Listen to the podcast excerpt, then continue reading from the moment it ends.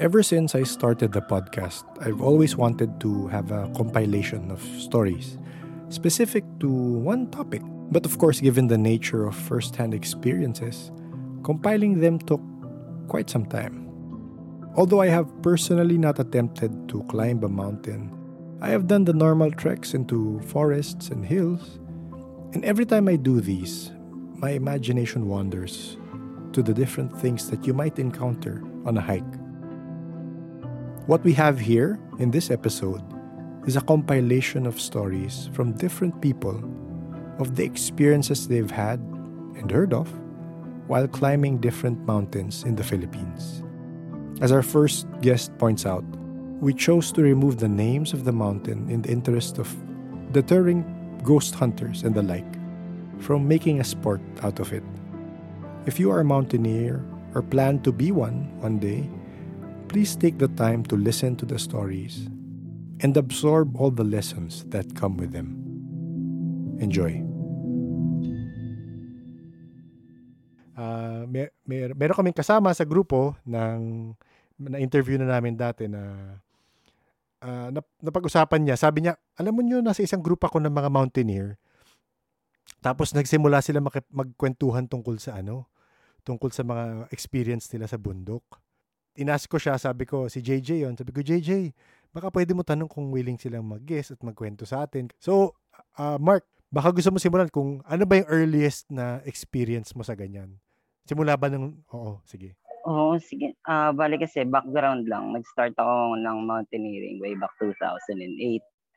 So, yung mga paranormal encounters is na-experience ko by 2012. Doon siguro ako naka-start ng encounters. Mm.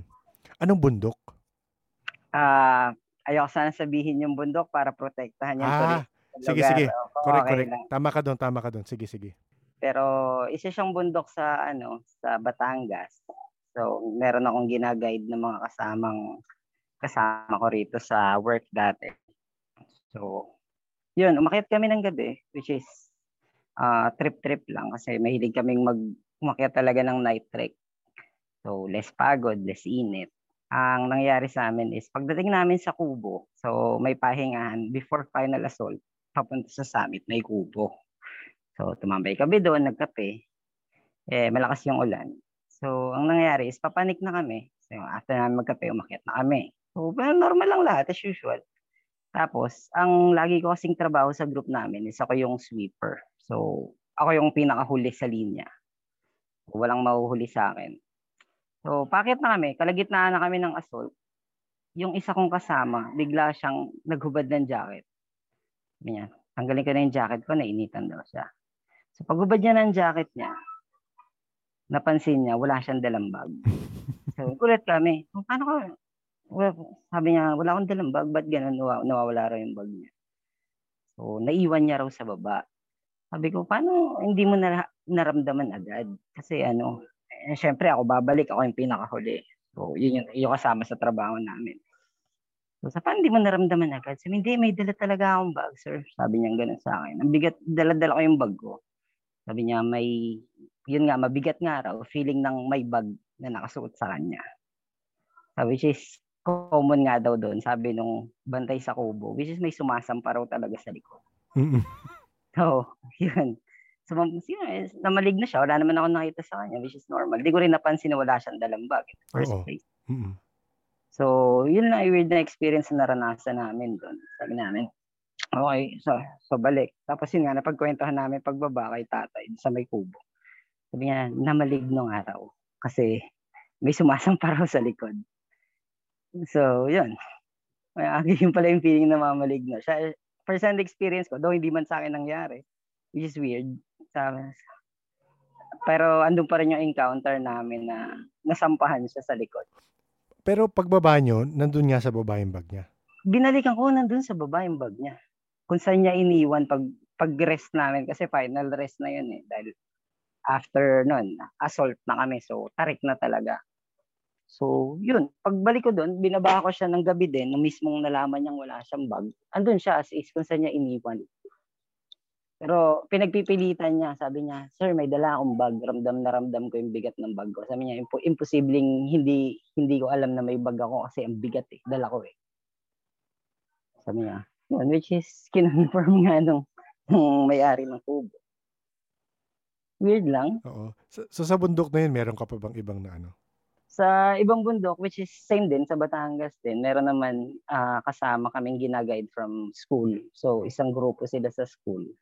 Ito yung mga nanliligaw, kung napapansin nyo. Kung may naririnig na kayong ano, ganitong kwento, which is na-encounter talaga namin siya. So, veteran yung kasama ko. Dalawa kaming veteran na nandun. Yung kasama kong nagli-lead is mas, matata- mas matagal na sa akin umaakyat. So, Mm. siguro ahead siya sa akin ng five years umaakyat. Okay. Yung, yung bundok na yun is kabisado niya, like the back of his hand. Yes. Kahit nakapikit siya, kaya niyang akyatin. Yes. oo. Nangyari sa amin yun, hapon, umakyat kami, tataka kami, paikot kami ng paikot-ikot lang kami. Wala kami napupuntahan. Sabi, sir, alam mo to ha, ba't paikot-ikot lang tayo? Yes, ikot siya ng ikot, ikot ng ikot. Hanggang sa ending, nag-emergency camp kami sa may gabihan. Mm. Ito yung pinaka-creepy na napa. Hanggang, ngayon, habang kinukwento ko sa'yo, nag-goosebumps ako. so, yun, nag-emergency camp kami sa gabihan. Tapos, kinabukasan, pin- pinroceed namin yung akyat. So, hanggang narating namin sa summit, nakababa kami, tsaka lang namin napagkwentuhan. Ang role kasi namin is, hindi kami magkukwento ng ganun para maiwasang matakot yung mga kasama namin. Mm. So, sa baba namin siya pinagkukwentuhan talaga. Ang kwento nung lead namin is meron siyang nakikita ng dalawang taong nakaputi na palipat-lipat ng pwesto. Palipat ng palipat ng pwesto. Ginagawa niya, iniiwasan niya. So, Okay. naliligaw kami ng nali... No, nawawala kami ng daan. So, kaya Oo. iiwasan niya yung taong nakaputi. So, dalawa rin. Y- yung taong nakaputi nasa harap, malayo sa harap niya, parang ganun. Ah, within vision. Makikita Okay, niya. within vision nakita. Oh, within vision. A- a- ano daw, nakaharap sa kanya, nakatalikod sa kanya? Nakaharap daw sa kanya eh. Pero ah, undistinguished yung mukha. Mukha, yes. Kasi oo. me- medyo blurry, oh. So, undistinguished yung faces nila. So, ginagawa niya daw, iniiwasan niya. Kasi may kutob na nga siya na nililigaw kami. Kaya iniiwasan niya. So, tapos yung kasama namin na nasa likod niya from ah, yung sa group na sinamahan namin, na ginaid namin, meron pala siyang nakikita. Sabi niya, sir, hindi ko lang sinasabi sa'yo, pero ah, maliit lang yung guide namin, siguro mga 5'4". Ganun. Sabi niya, sir, pero nung nakikita kita sa harap ko, hindi ikaw eh, malaking tao ko eh. Sabi niya gano'n.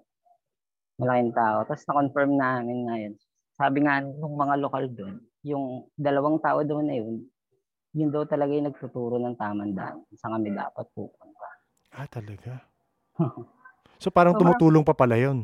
Oo, s- sila pala yung tumutulong mo in the end. Kasi yung lead namin is parang may entity na sumapi sa kanya. Oo, oo, oo. Nililigaw siya ng nililigaw. Kaya iba yung tingin sa kanya nung nasa likod niyang student. Mm-mm. So, yun. And Ano then, daw, ano itsura daw nun? Mat, as in malaking, malaking pero tao- tao. tao pa rin, tao pa rin. Tao pa rin. O, tao pa rin siya. Malaking tao lang. Nagtataka siya daw, bakit sobrang laki? Yun nga yung briefing namin, post-climb, ay pre-climb meeting namin is kung may encounter kayo, sarili ninyo muna para may iwa, maiwasan yung takot sa grupo. Ah, pwe- kung pwede ko matanong, masingitan ko yung kwento mo. ah. Ano yung, mag- gusto ko malaman, ano yung briefing nyo sa ganyan? Bago umakyat, ano yung mga tinuturo nyo? Okay, I'm sure meron kayong, Meron, ah ginagawa po namin kasi is, bago kami mag-start ng climb is magdadasal talaga muna kami. Papasama kami sa sa Holy Spirit. Kasi alam naman natin sa bundok may mga entity talaga dyan. Hindi natin naitatago yun. So, yun, magpipray kami. And then, sa pre-climb meeting, ginagawa namin is, ini-inform na namin sila. May possibility na meron kayong makita, may encounter ng mga ganito, mga ah, supernatural or mga hindi nyo may paliwanag na bagay. So, wag nyo munang ikukwento hanggat hindi tayo nakakababa. Kami, sanay na kami. O maintindihan namin kayo. Pero, para hindi nyo matakot yung grupo kasi merong mga ibang kasama na, alam mo yun, natatakotin. Pagka nalaman nila, baka, bumab baka pili, pumilit silang bumaba. Which is mag-cause ng casualty, mag-cause ng panic sa grupo, which is ayaw namin mangyari. So, ganun lagi ang briefing namin. Mark, matanong ko, kasi itong si Sam, naka-experience na rin ng parang ganyan. Hmm. Kasi namumundok siya. Sabi niya nga, ba yan o Um, sir, Hindi kasi do- doon sa yung mga na-experience kasi doon sa meron din kasi mga stations doon Meron, ang ano naman sa, Papuntang, ah, papuntang, oo, Ang- di ba? oo, ang issue naman sa is, ah, yung mga nakakasama namin, yung sa puno, na lumang puno ng mangga, na may nakabigte. Mm. Sa, sa, sa station, sa, anong station? Sa na? old- station old- four. Old trail siya. Hindi na Old siya trail. dinadaanan ngayon dahil old trail siya. eh. Oo. Hindi ko lang alam kasi kung ba, kung kailan, kasi, kailan ba, la, te, mag, siguro magte 10, 20 years na ako hindi umaakyat.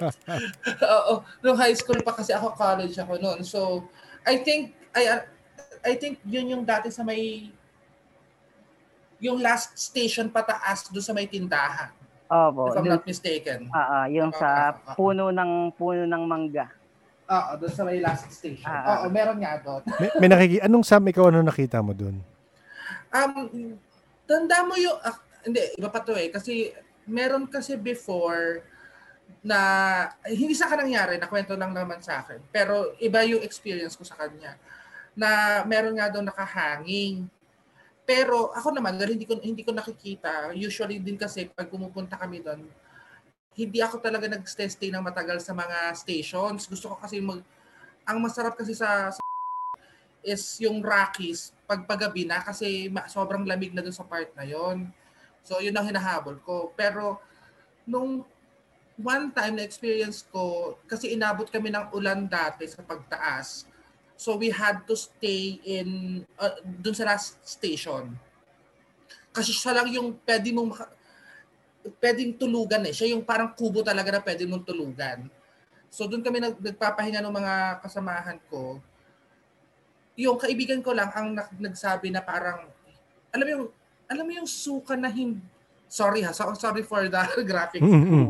tumakas kami ng bundok so bawal mag-inom alam alam ni al- alam ni Sir Mark yan bawal mag-inom ka lalo na pag halimbawa nasa bundok ka you, you don't you, you, you don't do that kasi delikado talaga pero ang nangyari dun sa friend ko nagsuka siya. So nagsusuka siya talaga. Out of nowhere nagsusuka siya. Tapos yung suka niya, amoy gin. Alam mo yung parang nilaklak niya ng isang bote, yung isang buong diretsong gin. Kasi talagang pag, pag suka niya, clear pa yung vomit ha. Mm-mm. Clear pa yung vomit. So parang, bakla, uminom ka ba ng gin? Eh, lalaki to. Sabi ko, kuya, uminom ka ba ng gin? Hindi, hindi sir, hindi ako pwede uminom kasi tataas nga tayo, ganyan siya. So, kaya doon kami parang, hala, ano kaya, saan kaya nangyari? So, that's, I think that's, I guess, connected to the spirit that was there, but I, I Mhm. literally wouldn't have known kasi parang, syempre mas busy ako doon sa pag-take care doon sa kasama ko, Yes, doon sa oo. kasama ko, rather than mag-ghost hunting pa. Correct. oo. Oo. Mark, matanong ko sa'yo kasi sa ibang experience ni Sam, ah, kadalasan pag merong nang diligaw sa kanila, meron silang kasamang nag nag nag nagdum di man nagdumi, nag naglitter, may iniwang kalat, may alam mo 'yun, talagang in, naging inconsiderate sa ano. So sa ganyan nyo ba hindi nyo napapansin yung if o, wa- walang umaamin? Oo. Wala po eh. O, ah, ang ano kasi, ang brief, proper briefing talaga kami. So, wala kaming, Leave no Dapat- trace, eh, no? yeah, leave no trace talaga. Yun talaga practice namin. Kaya, which is, ako rin yung nasa likod palagi ng, ng trail o ako lagi palagi nasa likod ng grupo namin is para ma-monitor ko yung mga nagiiwan ng ano, mga nagiiwan ng kalat, Kaya nagiiwan ng sweeper talaga. Ikaw, ikaw, para ikaw tagawalis na naiwan. Tama. Tama po, tama. So, pag tumayo silang lahat, ako mahuhuling umalis, ako mahuhuling lumakad. Check ko yung buong lugar kung may naiwang kalat or what. So, pagdating sa ugali, lahat sila, ano sila eh, ah, behave talaga sila eh. Walang malakas yung boses, walang tawa ng tawa. So, lahat kami focus sa, sa pag-akyat eh. So, I don't think dahil sa behavior namin, kaya kami nililigaw. Talagang meron lang, may, may mga Meron lang- masamang balak lang talaga. Ah, yun. kumbaga, trip-trip, ganun. Oo, so, oo. nagkaroon na pag-tripan kami. Sige, baka meron ka pa dyan. Sige, ano pa yung mga iba mong uh, experience? So far, ko, uh, konti lang naman. Pero ito, recently, siguro last three years ago, ito yung pinaka-recent ko dito sa bundok sa may Bulacan. So, ano to eh, ang ginagawa kasi namin, traditional namin, umaakit ng bundok during 31 ng October. So, night trek, na, night trek ng 31 ng October. Naghahanap talaga Hanggang- kayo, no? Naghahanap talaga kami ng sakit ng katawan, sir. Hmm. minsan. So, wala, dag- dagdag lang yung thrill na, Yes, syempre, yes. lahat, lahat kami kabado. So, Oo. mas mabilis kami nga. Ganyan. And, siguro at to add to the thrill na lang yung ginagawa namin na though san- sanay naman kami sa encounters na kung ano-ano man, ready naman kami sa kung ano mangyari, full geared naman kami. So, ginawa namin is umakit kami ng 31 ng October. Mm. Sumi, sumipa kami 9 in the evening. Okay. So ito rin, ligaw rin to. Pero ang guide naman namin is iba. So umakyat kami, nakarat ah, ang usually tinitake namin siya ng 4 hours hiking. So Okay. it, andun na kami sa destination namin. So ano yun, pitong bundok, lalagpasan namin. Pitong bundok, isang isang ilog. Pagtawid namin ng ilog, andun na kami sa campsite. So na, nag-hike kami ng 9 in the evening, nakarating kami patawid ng ilog, 7 in the morning na. Kasi naligaw na kami. Grabe. So, yun, ang nangyari naman dito, meron kaming lead, ako, yung- ako pa rin yung sweep, pero ako yung nag-take over after. So, since naliligaw na nga siya. So, tinake over ko yung pagiging lead, ako yung naghanap, ako nag-backtrack na nag-backtrack. So, pinaupo ko, si, pinaupo ko sila sa isang lugar, dyan lang sa isang spot, huwag kayong aalis, hanapin ko yung daan. So, naghubad ako ng bag, tapos hinanap ko kung saan kami dapat lulusot. Pagpunta ko sa deep part ng trail, meron ako nakitang bolang pula na tumatalbog-talbog. Mm. So, sabi nga nila, San Telmo raw. Mm, mm, So, yun, yun yung pinaka-weird ko. Which is, nakakatawa, dahil tinatakbuhan ko siya, naka, nahanap ko yung tindahan, which is landmark, Okay. na nasa tama kaming daan. Oo. Pero nung nakita mo yun, mag-isa ka kasi hinahanap, nag-backtrack ka. Mag, mag-isa ako, oo, mag-isa ako. Iba yung kaba nun, grabe. Oo. Tumatalbog siya. Akala ko naka-headlamp lang yung kasama ko, pero hindi siya. Pag ilaw ko, bilog lang talaga siya. Tapos kulay orange siya, orange na parang reddish, gano'n. Parang buwan yung kulay niya. Hindi siya lumalapit sa'yo. Talaga nagbabounce up and down lang siya. Ganun. Bounce up and down lang siya eh. Oo, ganun lang. Tapos may para siyang path na pinupuntahan. Nagbabounce lang siya. Papalapit siya ng papalapit sa akin. Though hindi naman siya pupunta talaga Mm, sa akin. mm, mm. Pero malapit na talaga siya. Yung description minsan ng mga nakakausap naming sensitive. Again, hindi ko, tinatry ko lang lagyan ng logica.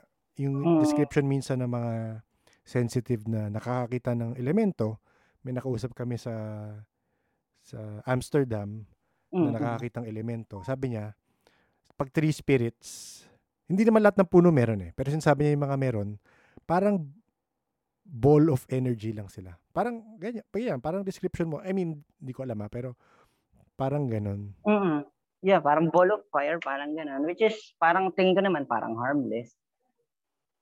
Pero still, unexplained. So, hindi ko pa rin ipaliwanag kung ano man siya.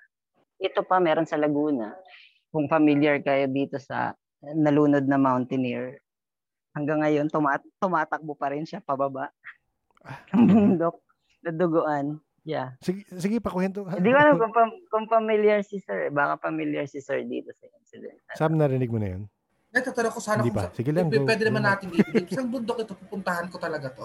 merong isang bundok sa Laguna na may mountaineer doon is nag-hike sila tapos biglang bumagyo sa taas. So nag-flash flood. So tinakay siya ng alon sa falls. Tapos nakita yung katawan niya nasa baba na ng ilog. Na Wala siyang kasama nun? Wala siyang kasama nun? Naigrupo sila eh, pero inabot sila. Inabot sila ng flash flood.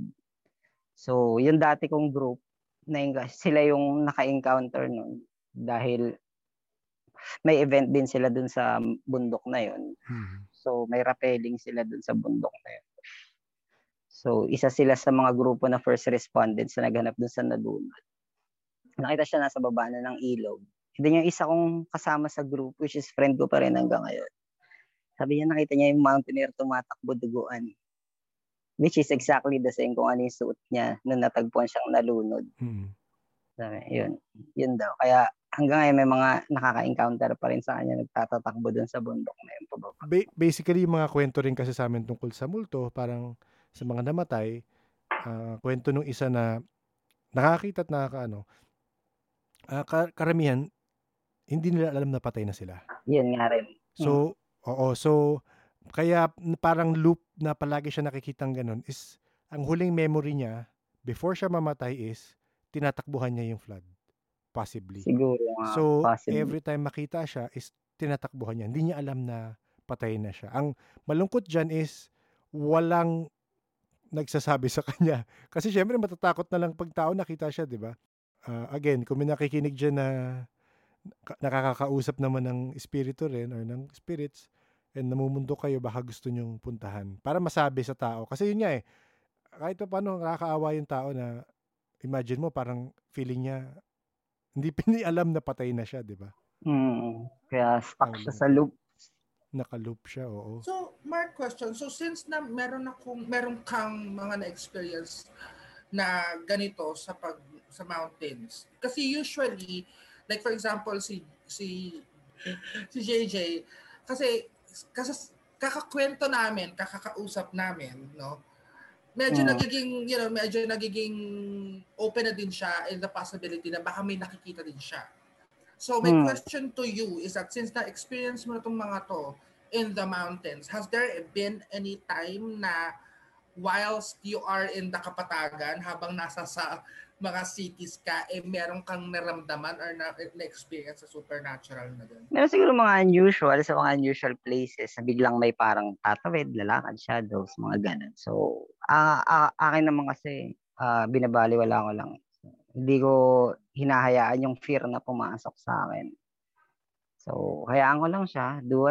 Kung ano ka man, bahala ka sa buhay mo kung anong gawin mo. Mm-mm. So, ako, hindi kita papansin eh. Dito lang ako, Mm. chill lang ako. Mm-mm. Kalmado lang. So, ganun. May mga pinapalagpas ako. Hindi ko rin alam kung ah, pinaglalaroan lang ako ng mata ko o ano. So mukhang ma- madalas-dalas yan, Mark, ah. Kaya nga, ganun-ganun lang naman. So, no big deal naman sa akin. Since Oo. ah, sa pinaka-remote na, pu- na lugar naman, nasanay na rin tayo. So, Oo. Kung mat- na-mention mo rin kasi na medyo madalas mo siya na marami ka na experience. Ano yung mga kahit hindi sobrang nakakatakot na oh, may ganitong nangyari. Oh, may ganitong nangyari.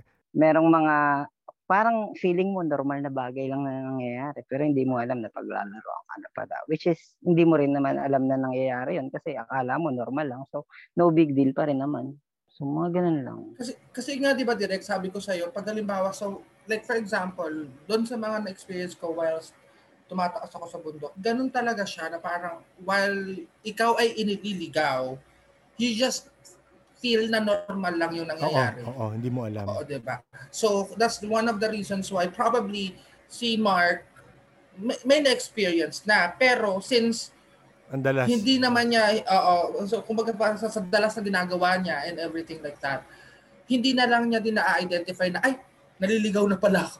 Eh, nililigaw na pala ako kung something like that.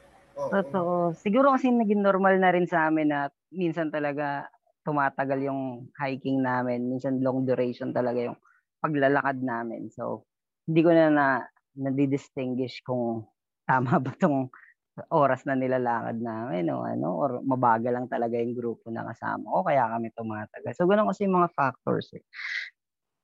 So hindi mo na alam kung tama ba o normal pa ba yung nangyayari sa'yo pag nandun ka.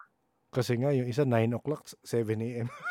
Ah, 9 o'clock, which is 4 hours lang namin siya Di ba? kinukuha. Oo, yun nga eh, yun nga eh. Oo. Pero sabihin mo, sige, may factor na gabi, di ba? oh, may factor. Yung 4 hours mo is umaga, di ba? Tama ba? Umaga, yes, Oo. may may So, sunlight. sabihin mong meron kang, uh, gawin mong 6 hours man lang, may palugit Mm. ka. Sobra pa rin eh. Kaya nga, Di ba? 9 to 7, napakatagal na, or almost 12 hours, 10 hours kami nag-hike, di ba? Di ba, di- direct parang katulad mong na- yung naikwento ko sa'yo na kami, kasi ako, so- kami nung mga friends ko nung high school ako, kami, yeah, medyo sanay kami talaga sa dun sa buntok dito sa sobrang sanay kami doon like literally once um, at least once a month tumataas kami doon so pag yung yung kinuwento ko sa iyo before na parang nauna kasi yung by parang katulad ng sa kanila by batch. Nauna na, na- nasa second batch pala ako nasa first batch sila. So nauna silang tumaas pangalawa kami nakarating na kami doon sa summit wala pa rin sila. Tapos, ilang, di ba nakwento ko sila, ilang Mm. beses silang dumaan sa Dumaan. harapan namin. Oo, oo. Oo, na parang, hala, paikot-ikot yung mga to. Pero ang akala nila, tumataas pa rin lang talaga sila sa ganun, sa summit. So, it Hinawakan mo, di ba?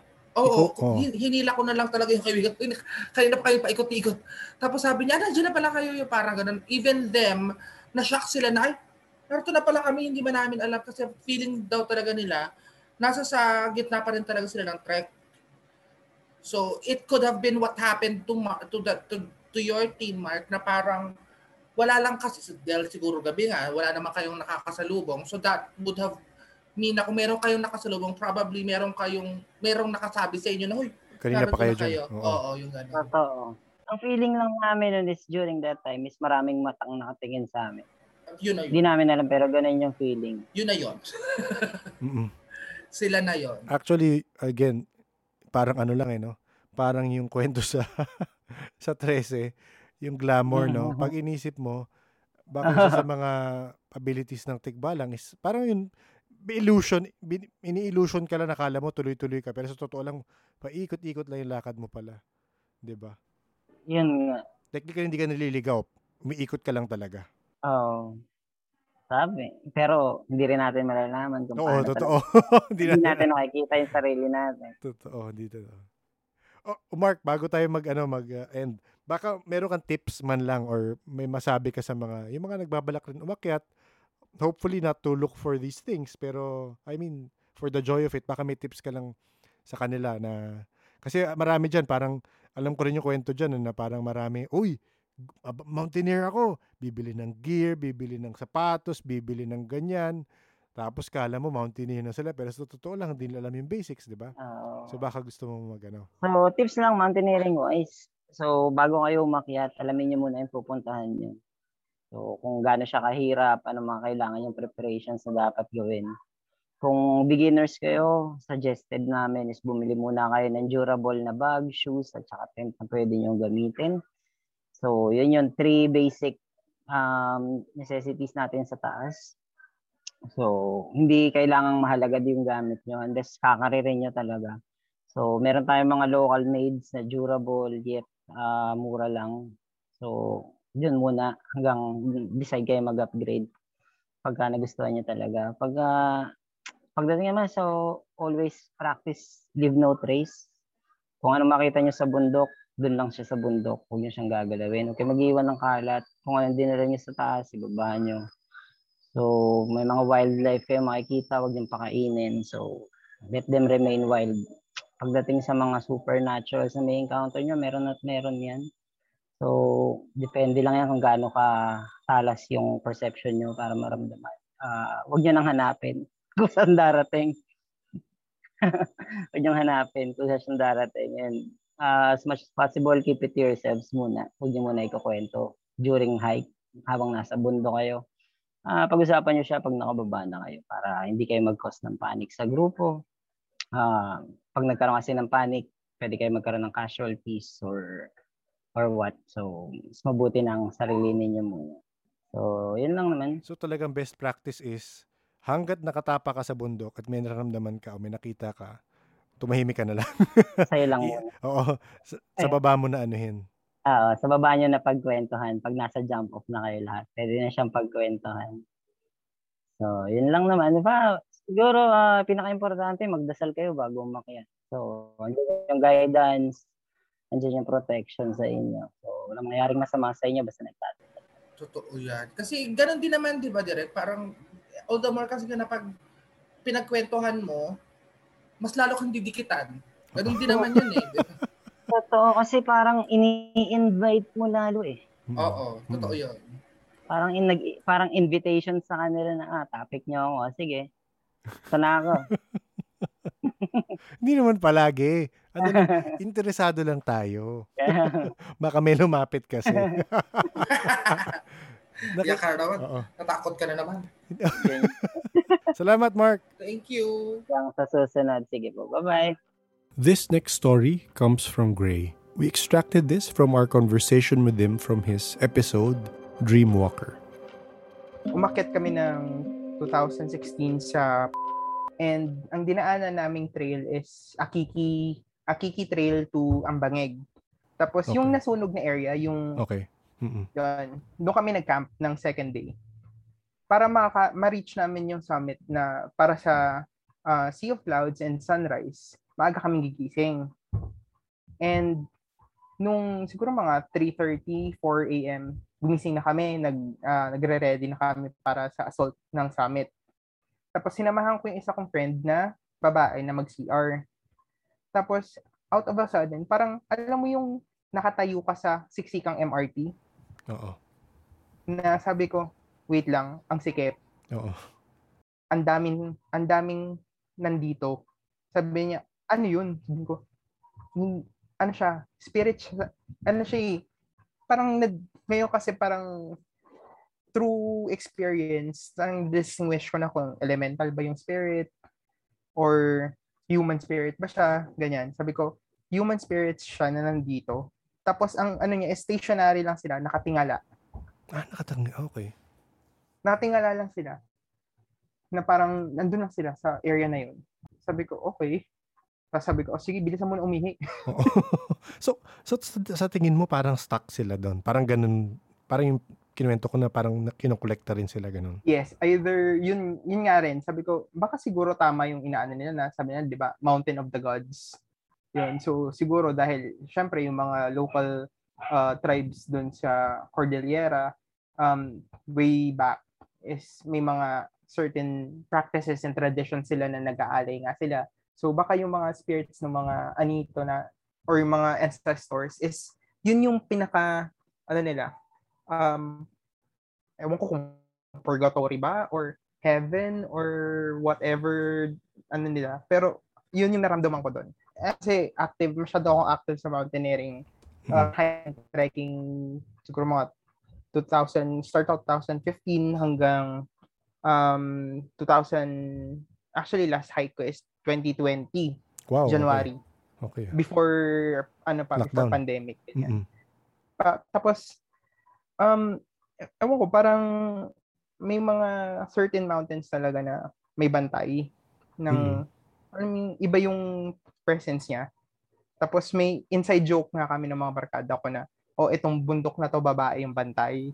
Okay. Or lalaki to, ganyan. Uh, uh, Or minsan naman is malalaman ko yung certain area kung nasaan sila. Ah, talaga? Ganun. Paano mo, anong, Kasi, anong dumarating sa'yo? Ano lang, parang, ano lang, intuition. Mm-hmm. Not sure kung tama ba siya. Pero, mm-hmm. meron lang nag-aano sa akin na, etong punong to, may nakatira. Ito yung nag-oversee ng ibang elementals within the area. Mm-hmm.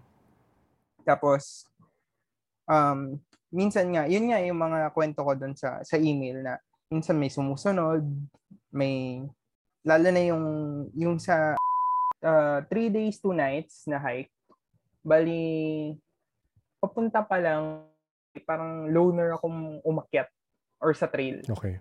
Mm-hmm. Palagi akong, palagi akong nagbumuni-muni. Okay. It's my way to, ano, to recharge. Yes. Na parang yun. Kasi lalo na ngayon especially na um pag super stress ka sa talaga before sa work parang sabi ko akit tayo bundok. Kailangan ko mag ano, kailangan ko magmuni-muni. Ganon. So pag nasa bundok ako usually naiiwan ako sa trail or nauuna ako na ako lang mag-isa. Tapos ina-ensure ko lang yung ano yung lakad ko. Tapos palagi ako nakarinig ng um, either ng yapak sounds Oo. na nasa likod. Or minsan naman parang random na pa, ano pakita. So itong pababa na kami, ako lang mag-isa sa trail. Sa ano na siya, eh, um, malapit na siya sa bayan ng municipality ng Barlig. Mm-hmm. And then nasa ano na siya, um, pathwalk na siya ng sa gilid ng Rice Terraces. Tapos okay. yung pathwalk nila doon is sementado. Tapos yung um, walking stick or um, may may term pa yun eh, uh, tawag nito, uh, uh, yung yung stick na yon na pang-guide mo habang naglalakad. Oo. Oo. Yun. Uh, may metal yun sa ilalim. So every time na na mag-hit yun sa solid, sa bato or sa concrete, may tunog talaga na, na parang tok tok tok ganon. Mm-hmm. So kapag nasa ano ka, concrete ka naglalakad tapos inaano mo siya habang naglalakad ka, maririnig mo siya. So ako, habang naglalakad ako, hawak-hawak ko siya kasi medyo matarik yung part na yun eh. Tapos, ah, sabi ko, "Oh, okay, hindi na naman, mm, medyo patag na. So, ti- so inano ko na siya, tinupi ko na siya kasi ano siya, eh, collapsible siya eh.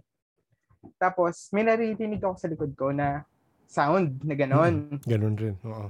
Oo, ganun din. Okay, so siguro andito na yung mga kasama ko sa akyat. Tapos, lumingon ako, walang tao. Ko, ah, Okay. sino yun? Yung ganun. Eh, kasi, pathwalk ng ano, syempre kitang-kita mo kung sino yung nakasunod sa'yo, Oo. malayo pala. Oo. So, sabi ko, okay, walang tao. Sige na nga, diretso na lang tayo kasi nararamdaman ko na, sabi ko, ah, may something na naman. Oo. Sabi ko, may nakasunod na naman. Tapos hindi ko na siya pinapansin. Tapos, yung parang na ano ko is meron lang silang certain area or territory kung saan Okay. sila parang may limit lang yung ginagalawan nila. Oo. Kasi kapag nakalagpas na ako sa area na yon, wala na. Tapos Wala na. another Oo. entity naman or ibang um, elemento naman yung magpaparamdam. Yung ginagawa ko na lang para hindi matakot yung mga kasama ko sa mundo is hindi ako nagkikwento Yes. during the hike. Kikwento Oo. ako either pauwi na kami or sa group chat na lang after the hike na. Oo. Na, oy, may ganito ako naramdaman. I- i- isisingit ko lang. May nakausap kasi kaming mountaineer rin. Fu- nag- May kwento rin siyang konti. Sabi, ganun rin ang sabi niya na parang ang rule nila, kung may makita kayo, kung may maramdaman kayo, pagbaba na. Oo. Kasi ano yun eh, um, para ma-avoid mo yung panic, lalo Mm-mm. na kapag may mga matatakuting kang kasama. Oo. Kasi once na nag pumasok yung panic and yung takot, wala na. Parang mas may chance na either mag ano siya, um, yung elementals doon is ma-aggravate doon sa energy na Fear lalabas nyo. Oo. Oo, Oo. na, oh, takot pala kayo, ah, tatakutin pa namin kayo. Oo. Oo. Ganon. So, so mas mahirap siya for you kasi ikaw kailangan hindi ka matakot kasi alam mo eh, Oo. 'di ba? Kasi minsan ano lang, parang random lang na bigla lang ako titigil na, oops, may something. Tapos okay, okay, hinga malalim, shake it off. Ganun lang. Ma- maganda makwento mo rin yung sinabi mo yung nakita kang white na Ah, yeah. girl. Oo. Um maaga kaming nagising kasi usually ang for sa mountaineering, ang ginagawa is kapag lalo na kapag mga major hikes, um ang assault mo papuntang summit is yung the next day na. Okay. So, madaling araw kami nag-decide na mag-assault papuntang summit. Tapos masyadong matarik yung daan and ako yung nasa pinaka ah, ako yung pinakauna. Okay. So, ako tapos may mga kasunod ako tapos may guide. Ganyan. Minsan nauunahan pa namin yung guide kasi may trail naman eh. So, Oo. may mga trail signs ganyan. So, hindi ka naman mawawala unless magsasabi yung guide na ah, hindi pwedeng may mauna ang ano dapat guide yung mauuna. So, that time, ako yung nauuna. So, ang ilaw mo lang is yung headlamp. Okay. Kung nakatutok lang siya kung saan ka naka, naka-face, paakyat siya, ah, matarik. Tapos biglang may from one tree, may na, parang sa mind's eye ko lang din naman, Yes. na parang gum, ano, um, pumunta siya papunta sa kabilang tree. As in, sa harap ko dumaan. Oo. Tapos, yung itsura nun, yung, yung sa Spirit Warriors nga na, Mm-mm. na parang kulay puti, hindi siya ano eh, hindi siya white lady. Kasi, ano siya, parang may pakpak. Tapos, ah, talaga? oo. Tapos, pumasok siya sa puno. Oo. Tapos, gulat na lang yung kasunod ko kasi bigla siya nauntog sa bag ko eh. Kasi Kasi pumara ka. paakyat eh. Oo. Kasi bigla ako pumara. Usually kasi kapag kapag assault yan, kapag hihinto ka, magsasabi ka sa kasunod Sasabi mo. ka, yes, Lalo na oo. kapag kapag Hindi yung nakatingin. distansya nyo is medyo Oo. ano lang, medyo um, hindi ganun kalaki. Kasi usually ang, Mm-mm. ang ano namin, may distansya dapat kami. Kasi ka- kapag nadulas man yung nasa taas, um, hindi ma masasama yung nasa baba. Eh, ang nangyari nun is parang dikit-dikit pa kami. Hindi pa ganun ka ano yung distansya namin. Biglang nauntog siya sa bag ko. Sabi, oh, nangyari sa'yo. Mm-mm. Sabi ko, ah, wala, wala, insekto lang. Kasi ayoko nga silang takutin. Oo nga. Si JM rin nakwento niya yan eh na ang isa sa mga malapit na movie to what he sees and experiences is Spirit Warriors nga. So I guess may consultant sila dyan na medyo Yes, kasi Oo. ang alam ko, Chitoronio is from Eastern Visayas. Yes, oo, tama.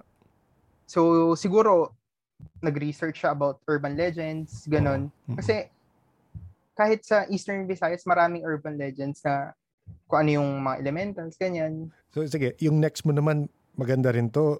As in, i-imagine ko kung ano nakita nyo. Sa, nung 2016 sa Mount naman.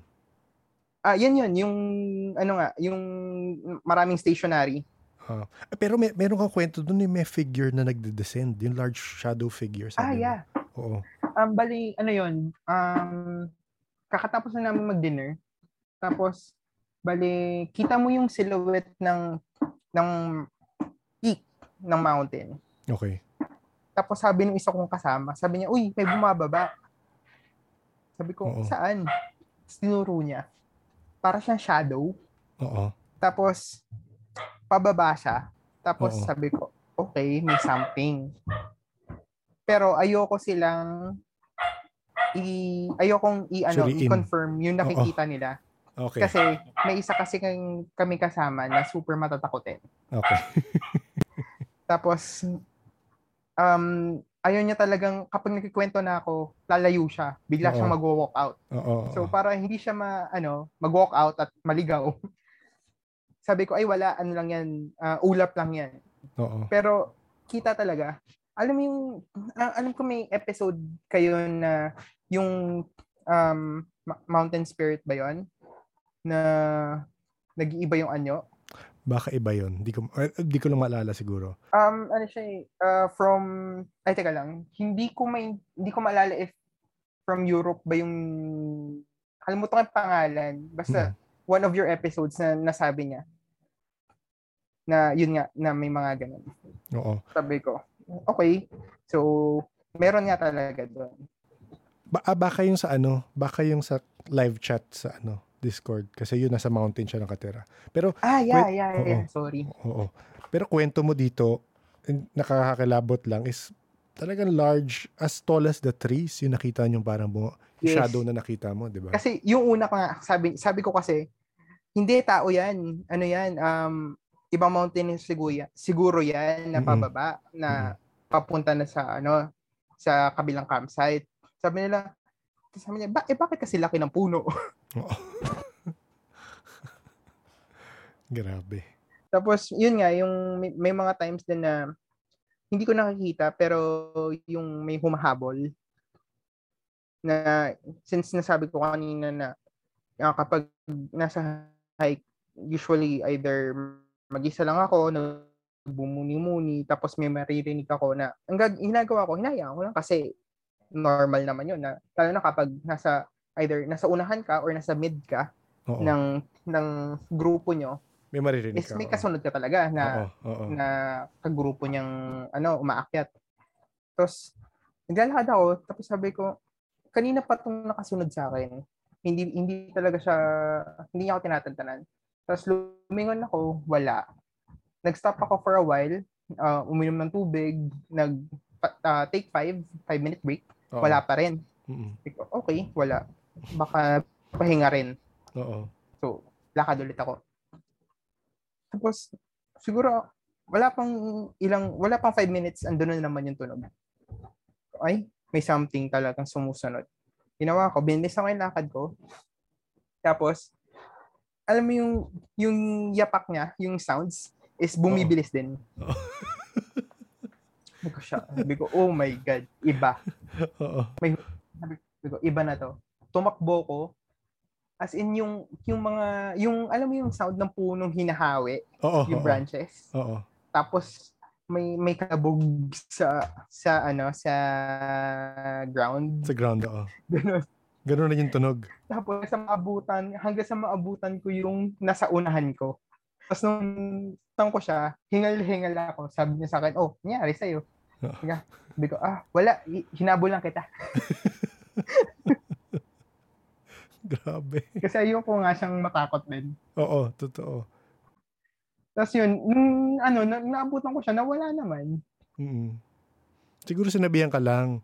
Pina, ginainano ka lang, tinulungan ka kasi baka maiwang ka. Baka yun yun. Oo, baka. Tapos may mga times din na For example, um, Purgatory Mountain Range kasi yung name nung ano. Iba-ibang ano siya, eh, mountain siya. Mm-mm. Gilid ng trail. Tapos bigla lang nasa ano, sa side ng paningin ko, may nakita kong um, soldier. Mm-mm. Ano mo yung uniform ng Japanese na Oo. brown? Oo. brown tapos nakatayo lang siya. Tapos eh ano yun pababa. Eh usually kasi pag pababa ang ang descent pag nagde-descend kami, ang gina- para hindi kami masyadong mapagod, mabilis yung hakbang. Oo. May momentum So, kasi kayo eh. No? Oo, So, yung oo. momentum inaano mo. So, dire-diretso lang ako tapos biglang merong nakatayo. Oo. okay. Eh foggy pa naman kasi ano nga um okay, meron. Tapos yung isa is yung sa kung saan namatay si um Gregorio del Pilar. Mm-mm. Ang ano ko naman doon is American Soldier. Ah, Okay. Kasi uniform niya is yung yung katulad dun sa mga movies Yes, oo. na Medyo blue? Blue ba ah, yan? Oo, parang light blue Oo, light blue. may Oo. may cap Oo. tapos may may ano siya may um may parang barrel na may bayoneta sa Oo. dulo. Oo. Ganon. Hindi naman duguan. Actually wala wala akong makitang face pero ano siya eh kasi syempre mabilis din yung lakad. Oo. Parang sa gilid lang din ng mata ko, oops, meron. Tapos hindi ko na nilingon. Kasi pag nilingon ko, baka mamaya sumama. Okay. Pero wala siyang movement nung nung nakita mo, wala namang kasi parang so parang ano imprint eh, no? Yung ba yung term nila na tama? Im- minsan imprint na lang yun ng spirit eh. Hmm, either imprint siya or earthbound spirit Oo. siya doon. Oo, or earthbound nga. Parang ganon. Pero, yun. Um, normally kasi pag ganon, hindi ko na pinapakailaman. Oo. Kasi mahirap, mahirap mag-deal with them. Lalo na since hindi naman ako trained talaga. Yes. So, so napansin mo ba na for you ganun? Kasi may mga kilala ko ganun rin, nakausap na ganun. Hindi sila nakakita, pero peripheral vision nila, nakikita nila. So ikaw ba mas Hmm. ganun rin sa'yo? Or sometimes lang, mas mas feel talaga yun sa'yo? Mas yung sa likod ng batok mo? Sa Parang batok mo? sa akin, una yung feel lang, yung feel muna. Tapos, Mhm. kapag tuloy-tuloy siya, meron na ako makikita sa peripheral vision. Okay. Kapag, ano na siya, kapag medyo um, consistent na siya, Yung na ah, oo, kinukuha niya talaga attention ko. Oo. oo. Ah, tama. Oo, Ayun, sa oo. peripheral vision ko, meron talaga. question lang ako kasi hindi ko alam kung ikaw yung nag-comment nun sa sa Discord.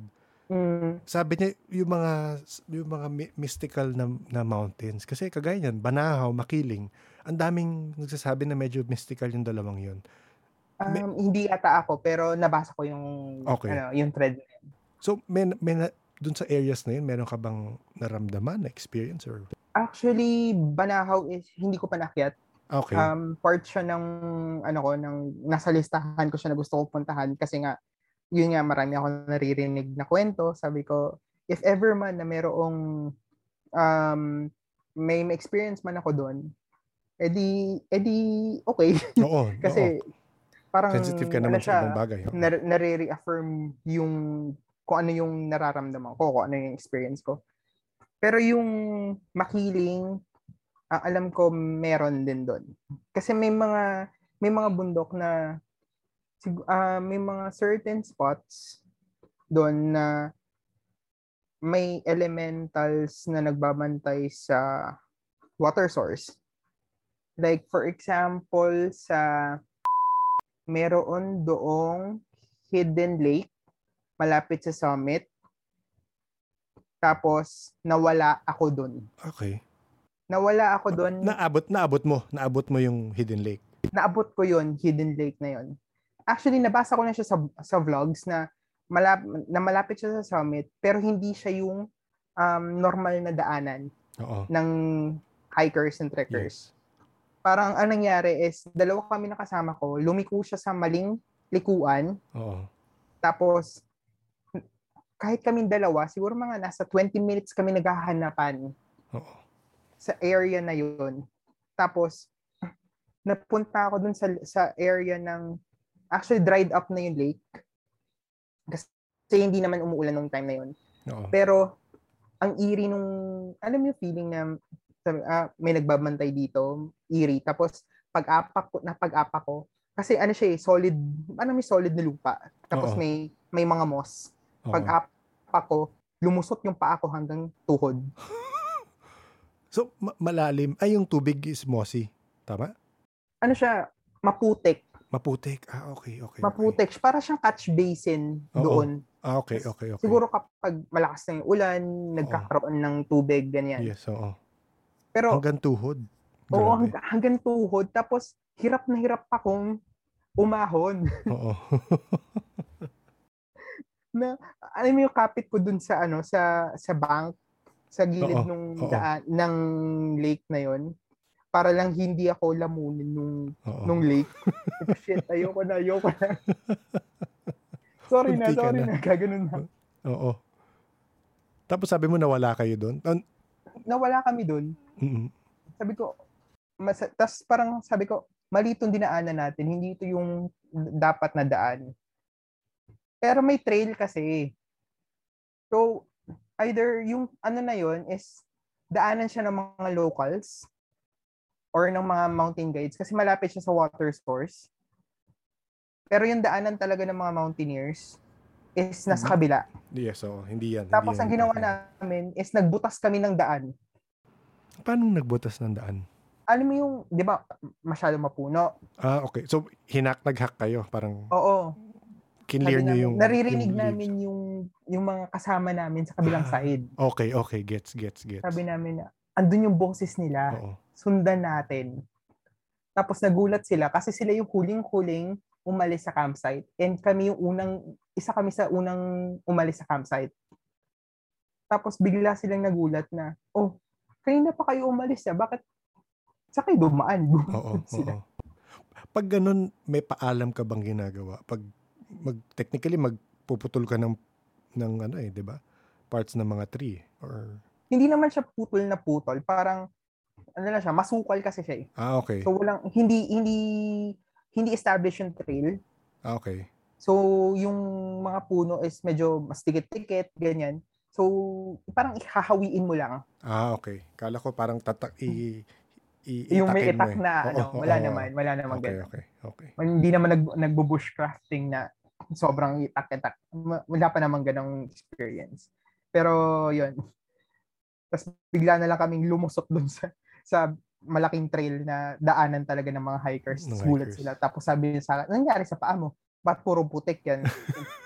Ah, nil- nilamon ako ng lake. Nilamon ka. Diyos ko. Nakakatakot. Bigla ko na na-feel na parang ano yung, ano kaya feeling mo no? Parang, tangina, hindi na ako mahanap dito. Although may kasama ka naman, di ba? Pero kahit. Ganun siya.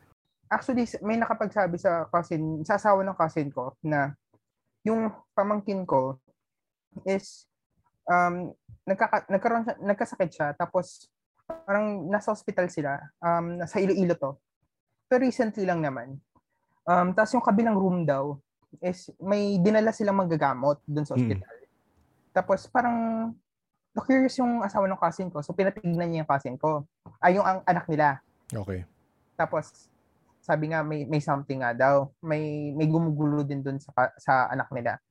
Tapos eventually gumaling yung ano, gumaling yung pamangkin ko, yung anak nila kasi almost ano eh 50-50 na siya eh. Malapit na siya mamatay. eh. Mm-mm. Kasi hindi na, hindi ma-diagnose ng maayos kung ano yung sakit.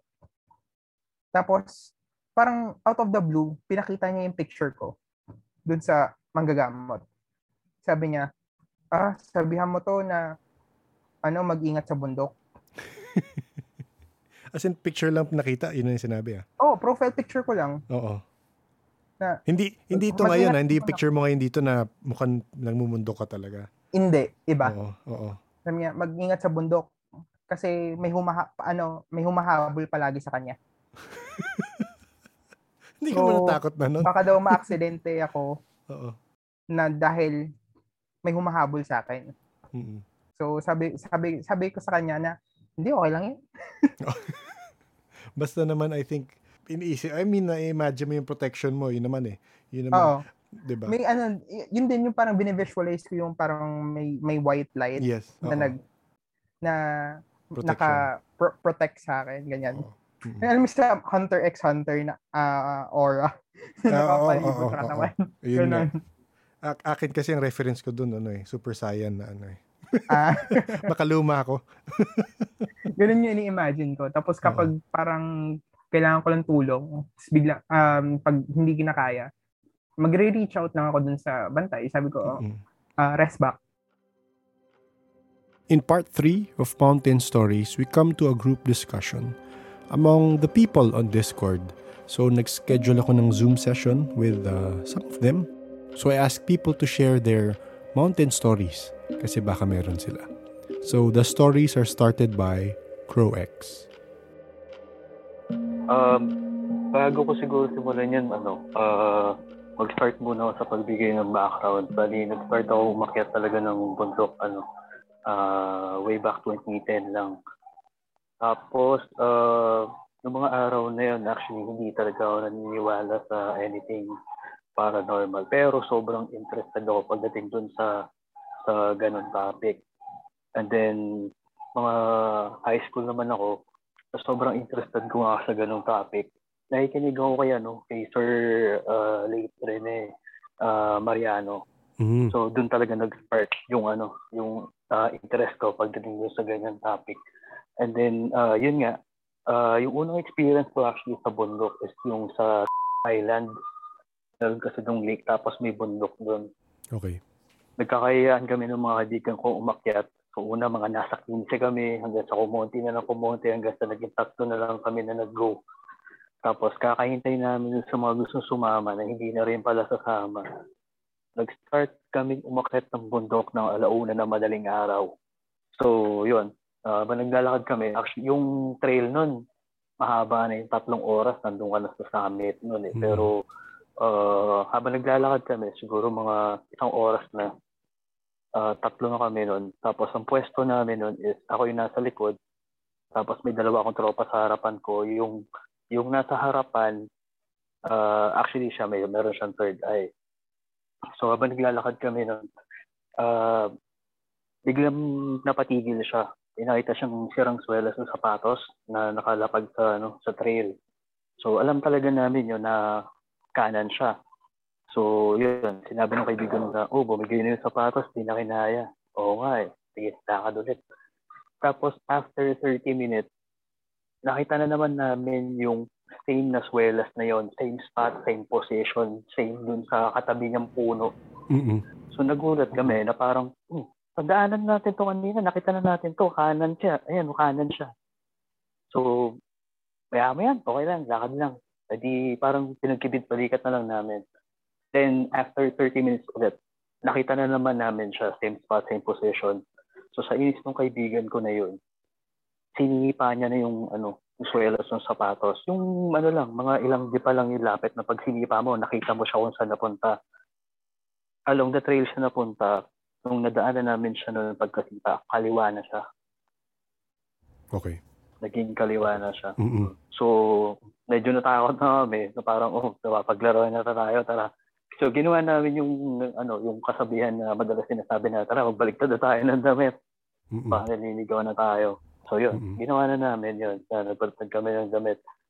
And then, uh, habang naglalakad kami, uh, talagang, ano eh, mga afternoon, one hour ulit kami naglakad. So, ang tagal na, halos Oo. four hours na kami naglalakad, wala pa rin kami.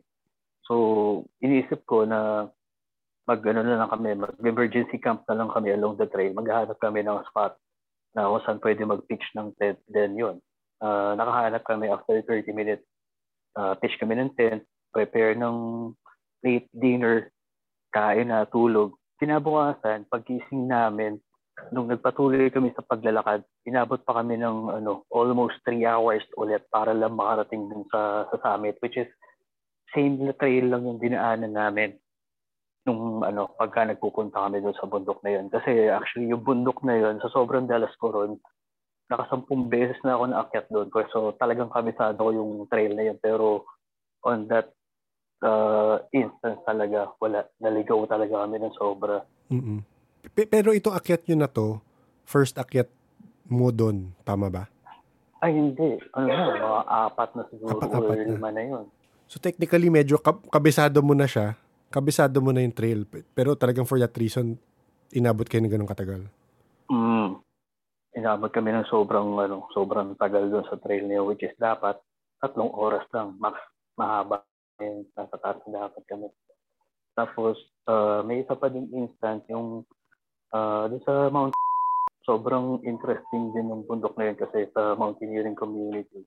Uh, dalawa yan sa mga uh, dalawa yan sa mga bucket list ng mga mountaineers. Yung yung unang akit namin doon, uh, binalak namin siya akitin pero hindi kami nakatuloy hanggang taas kasi may nangyaring mga premonition weeks before nung araw na yun na ano na sinat namin yung climb. Bali, parang kunyari, uh, binalak namin umakyat, ngayon nakapagplano na kami. After one month, yun na yung climb proper. Mm-mm. So, dun sa one month na yun na span ng preparation, uh, yung girlfriend ko na ano, misis ko na ngayon, ano siya, uh, tatlong beses siyang nanaginip ng same scenario, mamamatay siya dun sa bundok. Sa panaginip niya, habang naglalakad kami sa trail, narinig lang siyang putok ng baril tapos na ano siya, napahiga siya sa sa trail tapos namatay siya. So tatlong beses 'yun. So sinabi ko na wag na lang ituloy dahil Mhm. nga sa ganung parang premonition, wala na mawawala kung susundin natin na wag na lang tumuloy. Mm-mm. Pero pinilit niya pa rin na parang hindi wala yan, panaginip lang yan, ganito ganyan. So okay lang, si makulit siya eh. So tinuloy pa rin namin. Tapos ah, yung isang kasama naman namin habang nakakasakay na kami sa bus papunta dun sa sa jump off yung isang kasama namin, yung kasama ko rin sa Tagapo na merong third eye, nagte-text siya dun sa family niya. Ah, ang laman ng text niya is, ah, ikaw na muna yung bahala sa mga bata, Ah, may pupuntahan lang ako. Tapos naglagay din siya dun ng ah, phrase na I love you Mm-mm. yun yung text niya sa misis. Pero hindi hindi niya ginagawa yung ganun. Na parang namamaalam na siya dun sa ano sa, sa text niya. So, ayun, nakarating yung Miss Jump off. Uh, medyo late na kami nakarating, mga alas tres na ng hapon. Tapos, uh, dahil dun yung, yung, yung jump off ng is nasa east side ng bundok. So, kahit mga alas tres or alas 4 pa lang ng hapon, madilim na dun sa side yan kasi nasasakloban na siya ng ay ng bundok. Oo. So, pagod na yung mga kasama namin, kakalakad, na nag-decide ako na, na inas, pagkatapos kong ma-assess yung ah, situation nila, parang tingin ko hindi nila kakayanin to, pagod na yung mga tao. So, naghanap na lang kami ng ah, campsite along the trail. So, may nakita naman ako magandang spot. Wala pa kami sa kalahati na, parang nakaka one foot pa lang kami. So, prepare ng ah, dinner, habang nagpipitch ng tent, ganyan. After dinner, uh, pahinga konti, kwentuhan, social. So, pag social, siyempre may inuman yan. So, Oo. kasama ko na naman nga din dito, yung may third eye nga.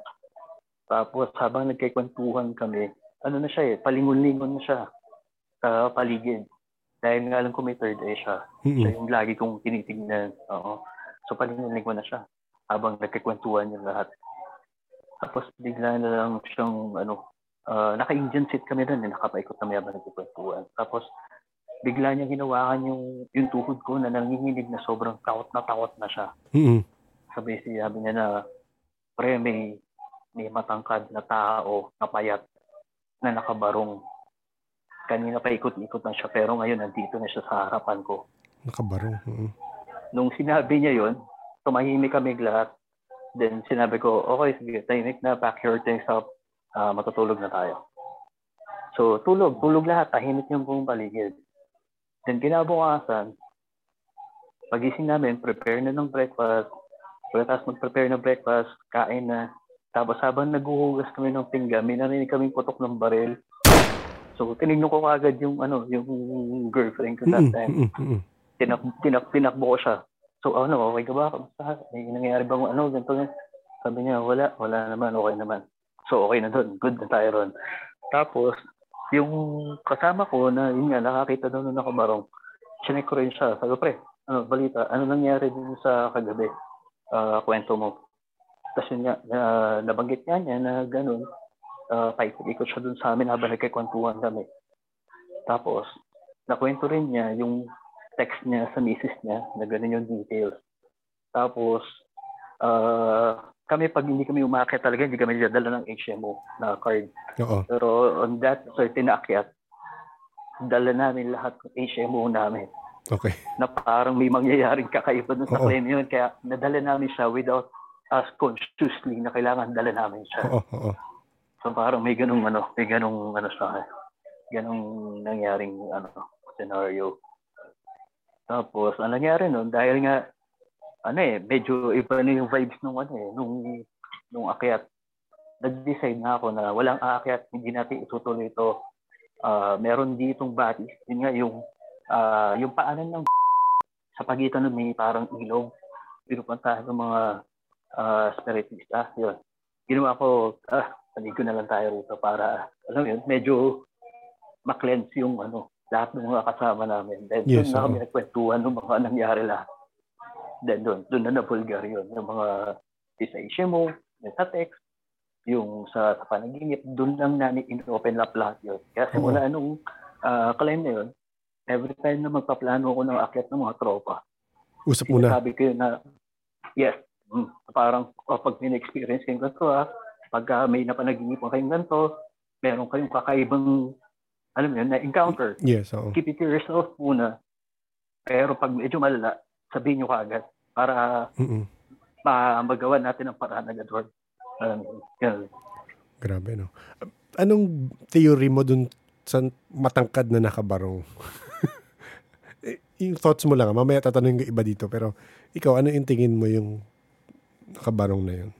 Ah, ano, ah, nagtanong ako dun sa ano, sa FB page nung ano, mga mountaineers, yung ah yung sikat, pinakasikat na mountaineers page ng ano, ng FB. Tapos ah marami nag-respond no na ano siya, known daw talaga na nakikita at nagpaparamdam yung yung spirit na yun doon.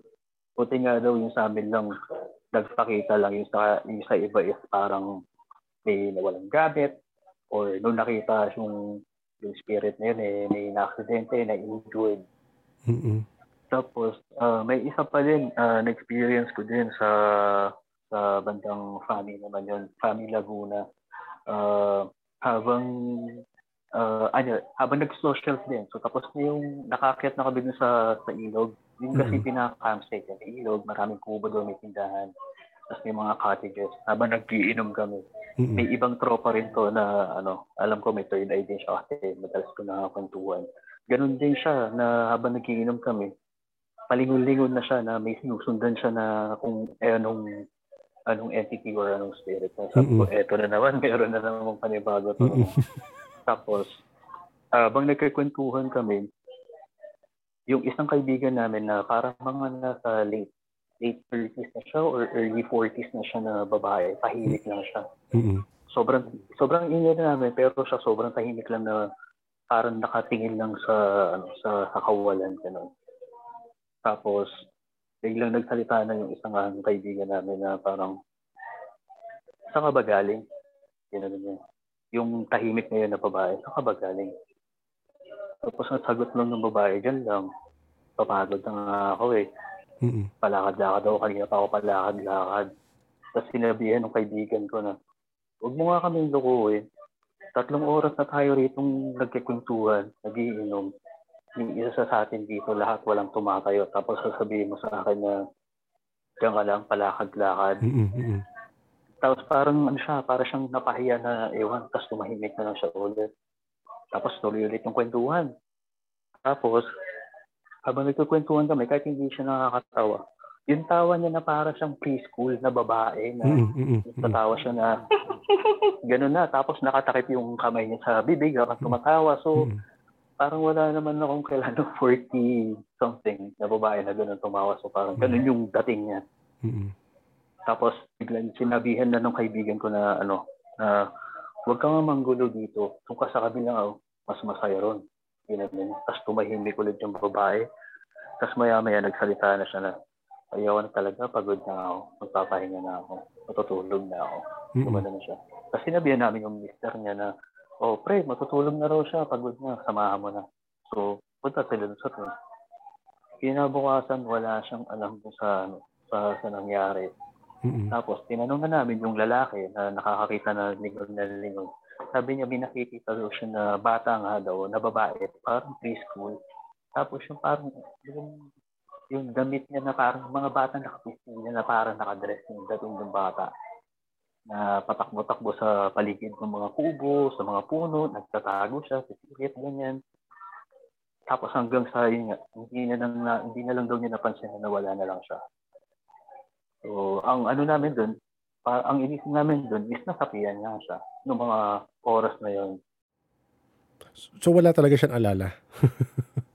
na, na Wala nangyari. talaga as in as in wala. Ang alam lang talaga niya nakikipagkwentuhan siya pero yung part na yun na tumatawa siya pati yung sinabihan siya na uh, huwag ka galing. dito dun sa kabila mas masaya or uh, saan kayo ba galing? Hindi niya rin alam yun. Wala siyang alam. Pero hindi naman kasi hard drinks din yung ininom namin tsaka talagang nagiinom lang kami. Tamang kwentuhan lang hindi yung para magpaka magpakabasag. Siyempre, bababa pa tayo ng bundok so mahirap yun. Yun ang tapos, ah meron pa, sorry, medyo marami. Sige lang, Ah, go lang, go lang. Go lang, go lang. Meron din sa ano, sa Mount ah, nasa gilid siya ng ah, Taal Lake. So, sikat din to na bundok kasi ano eh, hindi naman siya ganun kahirap. Ah, mababa lang, kahit pa paano mara- malapit lang sa sa Metro Manila. So, maraming umakit dito. Nung umakit kami doon, ah, ano na eh, ah, after lunch. So, nakapag-lunch muna kami doon sa jump off. Then, akyat. Tapos, may part doon ano eh, ah, ang tawag ng mga mountaineer tsaka ng mga local ah, manggahan. Ah, itong manggahan na to, ano siya eh, ah, para siya malawak na manggahan tapos may trail siya sa gitna. So, hindi ka makakakit ng ng hindi mo siya nadadaanan. So, may yung grupo ng tropa ko na sinamahan ko, nauna na sila. So, dalawa lang kami tropa ko na sumunod sa kanila. Tapos, ah, pagdating dun sa manggahan na yun, ako yung nasa likod, siya yung nasa harapan. Kitang-kita ko yung itsura niya na, ano, na naghabang naglalakad, yung umigat yung backpack niya na parang nakabend pa siya patalikod. Okay. Tapos, tapos inayos niya yung bag niya. Nung Oo. nakita ko na nag-bend, yung nag-bend siya patalikod, nung parang bumigat yung backpack. Mm, mm, Ganon din, ganon na ganon yung experience ko na ang bigat niya na kahit inaayos mo siya, parang parang may sumabit or ewan. eh, Pero tinitignan ko naman yung likod ko, wala namang nasabit sa bagging Mhm. or wala namang nahulog na parang buko na magpabigat ng bag. So sabi ko, pre, ano nangyari? Ginanon ko na lang siya. Wala yan, pre, ha? lakad lang. So okay, sige, lakad lang. Hanggang sa makarating kami dun sa campsite, nakita na namin yung mga kaibigan namin. So, pitch na ng tent, ganyan, kwentuhan, prepare ng dinner. Tapos habang nagpe-prepare ng dinner, ah, naubos lahat ng tubig na baaw namin. Kasi pinanluto namin dahil malamig yung sa bundok. Nag, ano kami, nagluto kami ng ah, masabaw na, ano, na ulam for dinner. mm, So, dahil doon naubos yung tubig namin lahat. And then, may dalawang nag-volunteer na, o sige, bababa kami, mag-iigib kami. Ah, kunin namin lahat ng lalagyan niya yung tubig, ilalagay namin dito sa backpack kami mag-iigib. Mm, Eh, okay, sige. Tapos, nung bumalik sila, ano sila eh, namumutla na sila sa takot eh, itsura nila. So, tinanong namin na parang, oh, ay, ano nangyari? Parang, takot na takot kaya, namumutla kayo, ano nangyari? Sabi daw nila, nung paakyat na daw sila sa, sa trail, may nasa lubong sila na couple, ah, babae tsaka lalaki. mm, Ah, pababa. Tapos yung damit, casual na casual daw, hindi daw mukhang mountaineer na parang ang description nila is parang GK night na daw sa war. Ganyan. Okay. Hindi Mm, sila mukhang mountaineer na naka-dry fit na damit, naka ah, hiking shoes, hindi daw ganun eh. So dahil pababa sila, pababa yung couple, akit yung tropa, gumilid sila sa, sa trail para makadaan yung bababa. Oo. Tapos ano, ah, headlamp, naka-headlamp na pala sila kasi madilim na. Ah, madilim na. Oo, oh, madilim na eh. Hapon na kasi nung, nung nakakit kami. So, Okay. nung, nung paakit sila, nakita nila may pababa na couple, iniwas nila yung ano yung headlamp nila para hindi masilaw Yes, yung oo, pababa kasi oo. wala ring headlamp. Mm, Isa pa yung so weird, walang headlamp yung couple pababa. mm, So ginawa nila para hindi masilaw, iniwas nila yung headlamp. Tapos, gumilid sila sa trail para makadaan. Tapos, binati pa nila na, uh, maganda gabi po, ma'am, sir. Tapos, hindi sila kinibok, ni hindi man lang daw Tumingin. lumingon sa kanila, gano'n. Wala, wala daw, ni huy, ni hay, wala. Inis mo ka, sungot sa mga itong dalawa na to, ano kayong ginawa na ito sa akin? Mm. Tapos nga, wala pang headlamp. Pagkalampas daw sa kanila, wala pa daw one minute, nilingo nila, wala daw, ano, wala walang tao. Eh, isang straight line lang na, ano, Oo, oo. na trail yun. So, imposible hindi nila makita yun. Paglingo nila patalikod. Mm-mm. So, nawala sila bigla. Kaya sila na natakot. Pinansin nila. Tapos, eh, okay na. Social, inom, tulog. Kinabukasan, pagbaba namin, may ano, ah, may parang mountaineer stuff kasi doon sa baba. Ah, doon naliligo yung mga mountaineer. Pagkatapos bumaba ng bundok. Ganyan. Tapos, ah, may matanda na lumapit sa amin. Sabi, ah, kamusta mga ano mga utoy? Okay ba? Ganda ba? Sabi namin, oh sir, maganda po dito sa lugar niya. Ganito, ganyan. Kwentuhan. Tapos, ang bungad niya sa amin, may nangyari bang kakaiba? Ano siya. Tapos, syempre, eh, kami po, meron po kami experience. Ano, ah, bumigat po yung, ano, bumigat po yung backpack namin nung kasama ko. Ganito, ganyan, sa may manggahan. Tapos, ang sabi ng matanda, ay, hindi, wala yun. Hayaan niya lang, salabay yun, salabay. Sabi, ano po yung salabay yan? Tapos parang ang sabi niya, at say, parang maliliit na entity na ano, na sumasabit lang doon sa mga tao. Tapos aalis din yun. Mm-mm. So naalala ko, nung pagkabanggit niya na yun, na nangyari kasi yung bumigat yung backpack namin, pagpasok namin ng manggahan. Oo. Pero nung nakalabas na kami ng manggahan, ramdam na ramdam mo na biglang Gumaan. nawala yung bigat ng backpack. Mm-mm. Mm-mm. Gumaan ulit yung backpack. So, yun, okay na. na na-explain na yung isa na yun. Tapos, nagkwento yung ano, yung nakasalubong na ng ano, ah couple. Sabi na, Sir, meron po pala nung ano, ah may bumaba po pala na mga dalawa, ah couple. Hindi naman muna mukhang, hindi po sila mukhang mountaineer. Ah casual lang yung damit. Ganyan. Tapos nag-iisip yung matanda, sabay bigla niya sabi niya na, ano yung itsura ng dalawa? So yun, dinescribe nila. Ah, yung lalaki po medyo ano, medyo chubby tapos ano, uh, iniisip pa nila eh. Biglang dinugtungan ng matanda. Kalbo ba yan? Kalbo? Mm-mm. Oo, kalbo, kalbo, oo. Eh, yung babae, ano itsura? Ah, stingkit. Parang stingkit. Gumanon, parang stingkit po yung mata, ganyan. Tapos yung matanda, ah, dinugtungan niya ulit. Yung maigsi lang yung buhok niya, di ba? Parang hindi pa umabot ng balikat, tapos medyo payat. Mm-mm. Tapos, Oo, oo, yun nga po. Nagkwento yung matanda, ah, may namatay daw doon, babae at lalaki. Ah, Mm-mm. yung lalaki, nagdigti doon sa manggahan. Okay. Yung lalaki na gano'n na itsura, Mm-mm. nagdigti daw sa manggahan. Yung babae, na parang gano'n din yung itsura, yung features ng katawan, ano siya, ang ang kwento sa Mountaineering Society, nagpakamatay daw yun doon sa tataas, Okay. doon sa Rockies.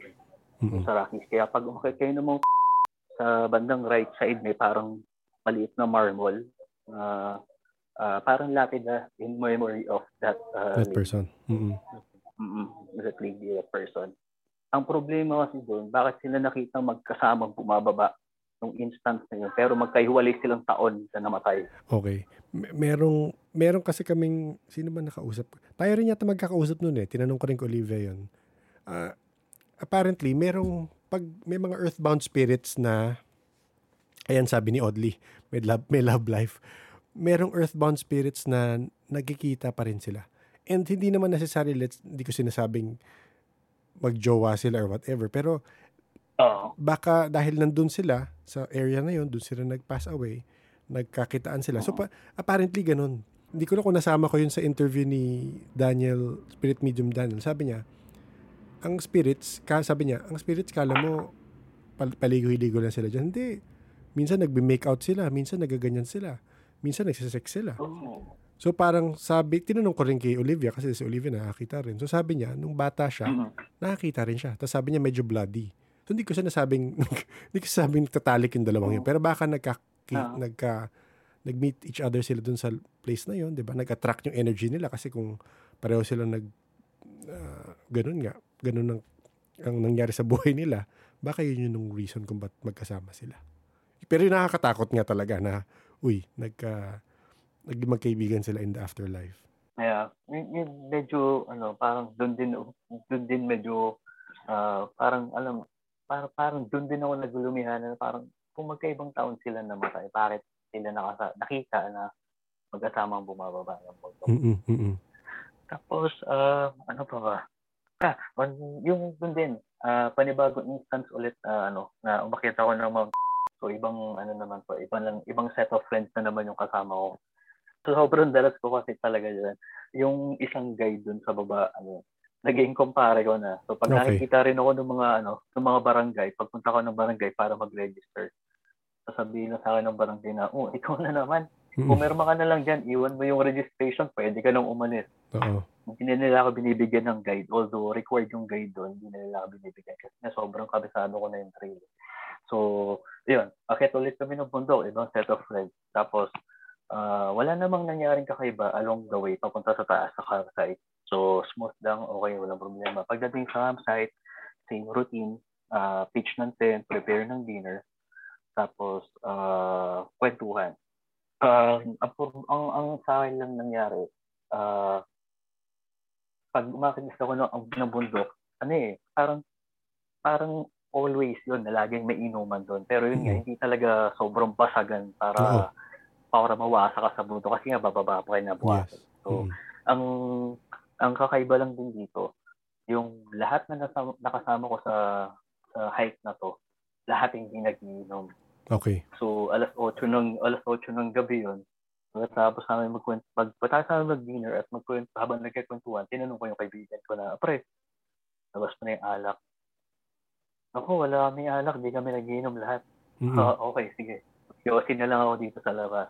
Mm-hmm. So, lahat sila, pumasok na sa tent, tahimik na yung buong paligid. Tapos ako yung parang nagbantay lang ako ng konti doon sa, sa labas ng tent habang natutulog sila.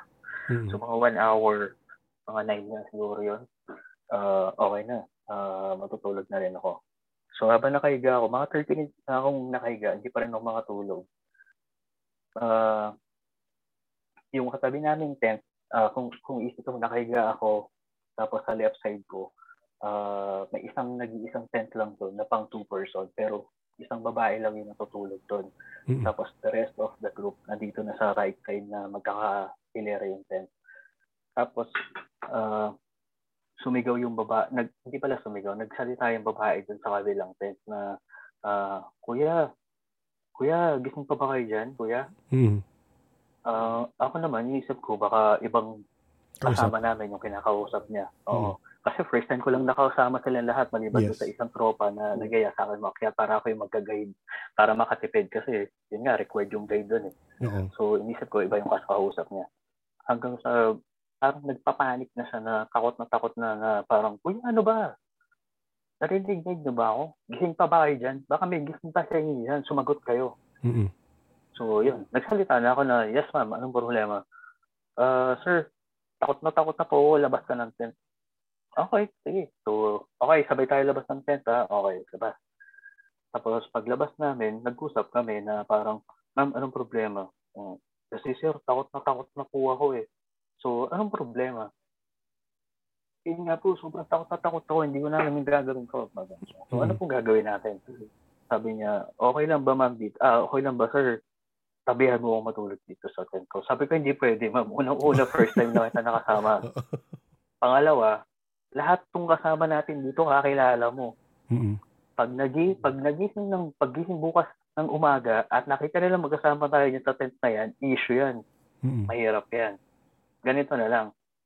Diyan ako matutulog, lipat ka dito sa tent ko, dalawang lalaki yung kasama ko dito, at least kakilala mo to, kaibigan mm-hmm. mo to mga to. So, okay, Sige, pumayag siya. Okay, sure. Balik kami ng tent, tulog. Then ginabukasan, yun, tinanong ko na siya, ano bang nangyari kagabi, ma'am? Ang kwento niya, kasi siya na yung napi, nasa pinaka left side niya na tent eh. Katabi niya doon, mga damuhan na. Mm-hmm. Tsaka bangin. Ang kwento niya, doon sa left side niya, which is bangin na yes. may may humihinga na ano na something hindi niya ma-determine exactly kung ano pero may may may uh, may humihinga daw ng malalim dun sa Mm-mm. sa left side ng tent niya. Mm-mm. Kaya takot na takot siya.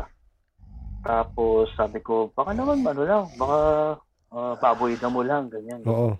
Hindi, sir eh. May rhythm yung ano eh, may rhythm yung Hinga. paghinga niya na parang may may sinasabi pa na words na hindi ko maintindihan ganito ganyan.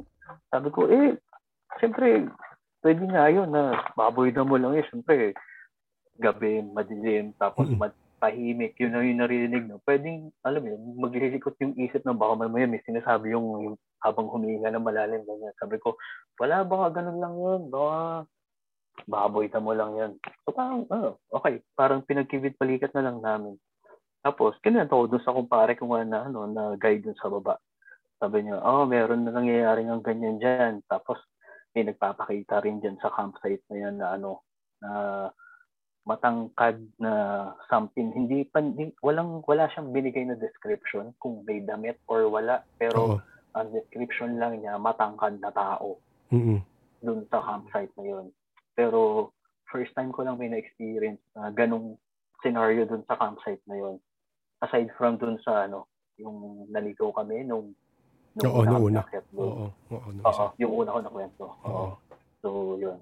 An- anong usually, so parang kagaya yan, given na nakakaramdam ka, naka-experience ka na, ano usually piniprepare mo kung akit ka? Meron ka bang, ah wait, may nagtanong si, si Madam Suril, saan daw to? Sa, saan, saan ulit to? Sa Mount?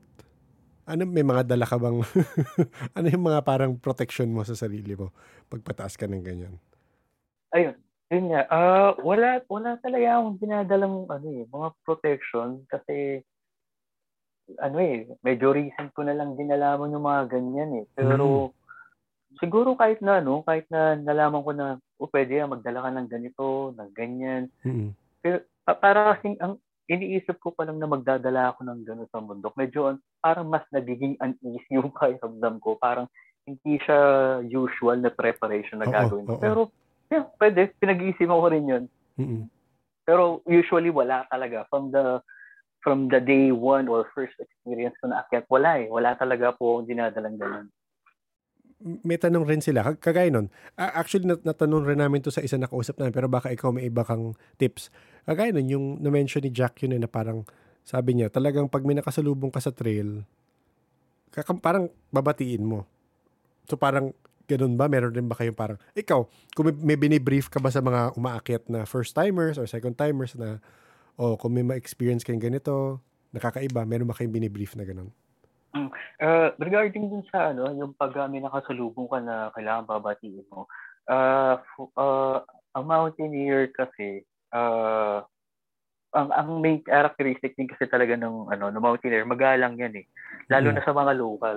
So pag may nakasalubong kami sa trail mapa-local man yan or mountaineer talagang babatiin namin siya na good morning ma'am. Good morning sir. Magandang umaga po. Makikiraan lang po. Ganyan so ano yun uh, automatic yun sa amin na pag may nakasalubong kami babatiin talaga namin kaya medyo unusual nga yun na yung binati nila nung pababa ng hindi ba lang sa kanila nag-respond Oo.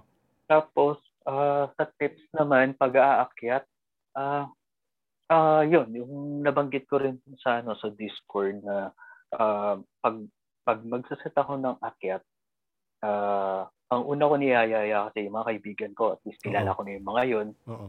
Pangalawa, alam ko rin kung sino yung ano, yung may third eye, ganyan, yung may nararamdaman, yung mga ability persons, ganyan. Tapos, um, pag nalaman ko yung mga yun, sila yung chinecheck ko from time to time habang nasa trail. Bawa, Yes. Ah, pag nagpahinga, oh, take five mo na, pahinga. Mm-mm. Yun, lalapitan ko sa kanya, ano pre, meron ba? Meron bang kakaiba? Wala pa naman so far. Sige, basta sabihan mo ako ha. Ito, ganyan.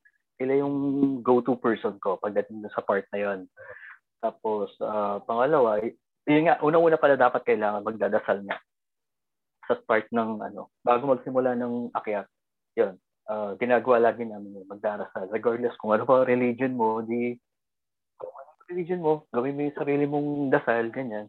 Pero yun, una, una dasal. Pangalawa yun nga, sinsure ko sino yung mga ability person na kasama. Pangala, pangatlo, ah, sinasabi ko rin yun, after magdasal, Uh, so sinasabi ko na uh, may may may instances siguro na may may experience kayong kakaiba. Kasi syempre bundok to hindi natin to ano eh baluarte di ba? Mm-hmm. so sinasabi ko na pag may na-experience kayong kakaiba or may naramdaman kayong kakaiba at hindi naman siya ganun kalala keep it to yourself muna kung gusto mo i uh, i-assess mo or pakiramdaman mo kung ano man yon then pag tingin mo at sobrang alarming alarming na yun sabihan mo ko or sabihan mo yung mga ibang kasama mo sa sa, sa trail or sa hike mm-hmm. para at least aware pare-parehas na may ganung scenario or may yes. ganung kakaibang uh, kaganapan sa mm-hmm. sa bundok. Mm-hmm. And yun nga, uh, katulad nung na-experience namin na may may dream, may dream na na ano na napanaginipan mo before the hike, pwede mo rin sa amin i-share yon para at least aware din kami na may ganun ka na experience. Ganun. Mag- maganda yan. Ano? Magandang, maganda na sasabi niyo yan na before yung before yung taas kung meron kayo naramdaman or na or na experience i-share niyo kasi I mean hindi po na mawawala di ba malay mo oh, merong ano wala namang mawawala eh kasi ano, kesa naman sabihin mo siya nung tapos na na parang bakit ko sa sinabi yan eh ganyan pala rito ganun oh, tsaka oh. sinasabi ko rin yung ano yung yung background ng bundok na pagka bo, nakit ko na tong bundok na yan dati, kung may narinig ba ako sa mga locals or kung may sarili akong na-experience sa bundok na yun, mm, sinasabi ko rin sa kanila yun mm, mm, para daw maging prepared sila kung sakaling mang experience nila yun. Yes, oo. Sige. Uh, Crow, bago mo si is-share, baka alam ko sure may baon ka pa dyan. Si Kasu. Kasu, sabi mo may kwento ka ng kapatid sure, sure. mo. Oo.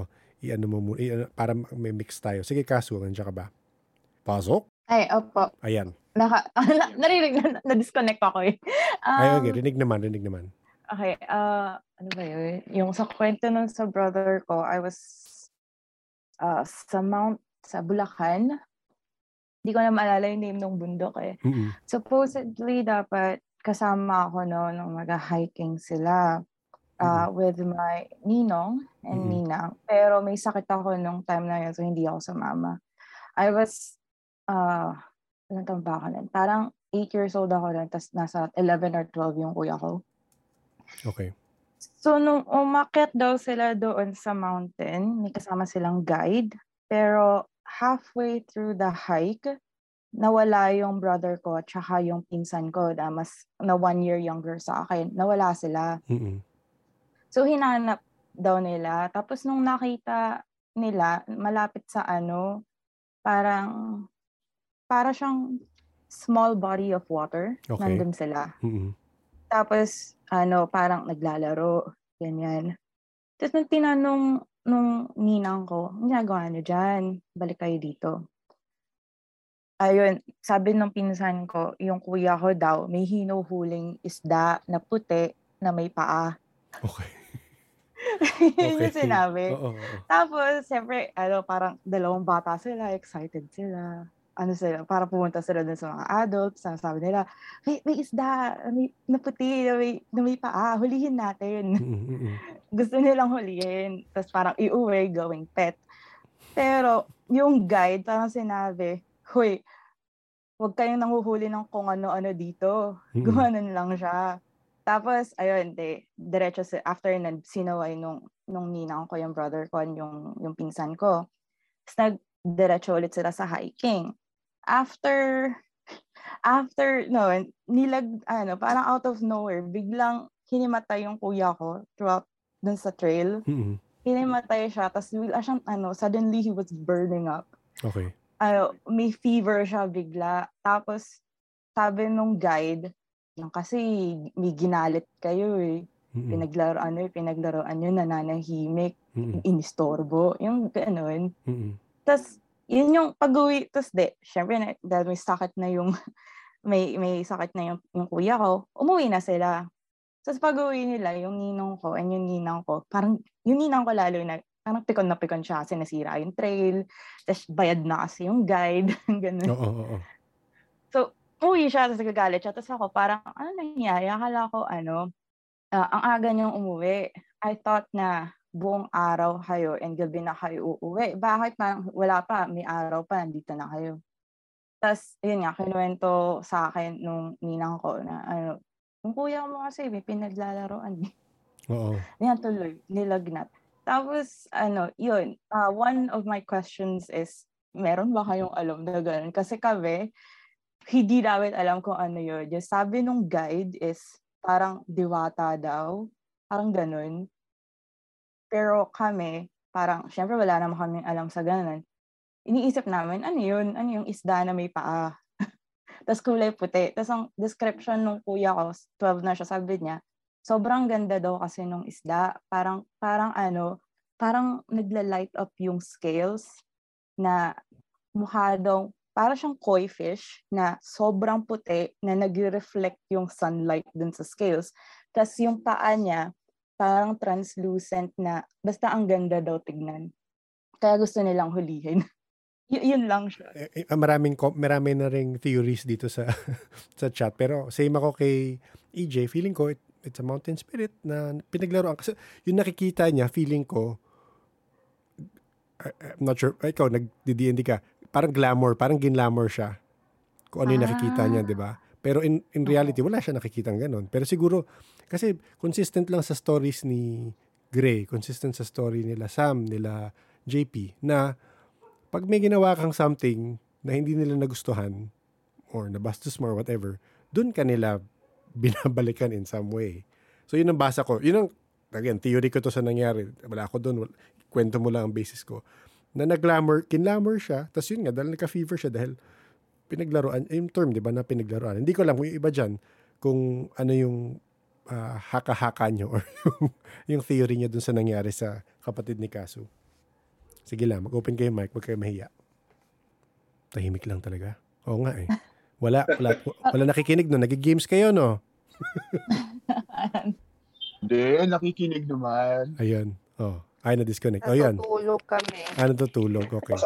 Joke. Hindi, hindi. Sige. Nakikinig. Sige, EJ. Ano yung sa'yo? Theory mo.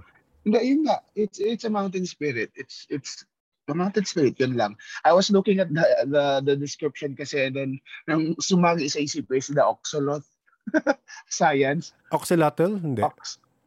Oo, yun, yun, yun. Axolotl. Axolotl. Oo, Ah, axolotl. Oo. Yun yung nasa, ay, parang ganun. Parang ganun siguro nakita. Mm-mm. May paa, tapos puti.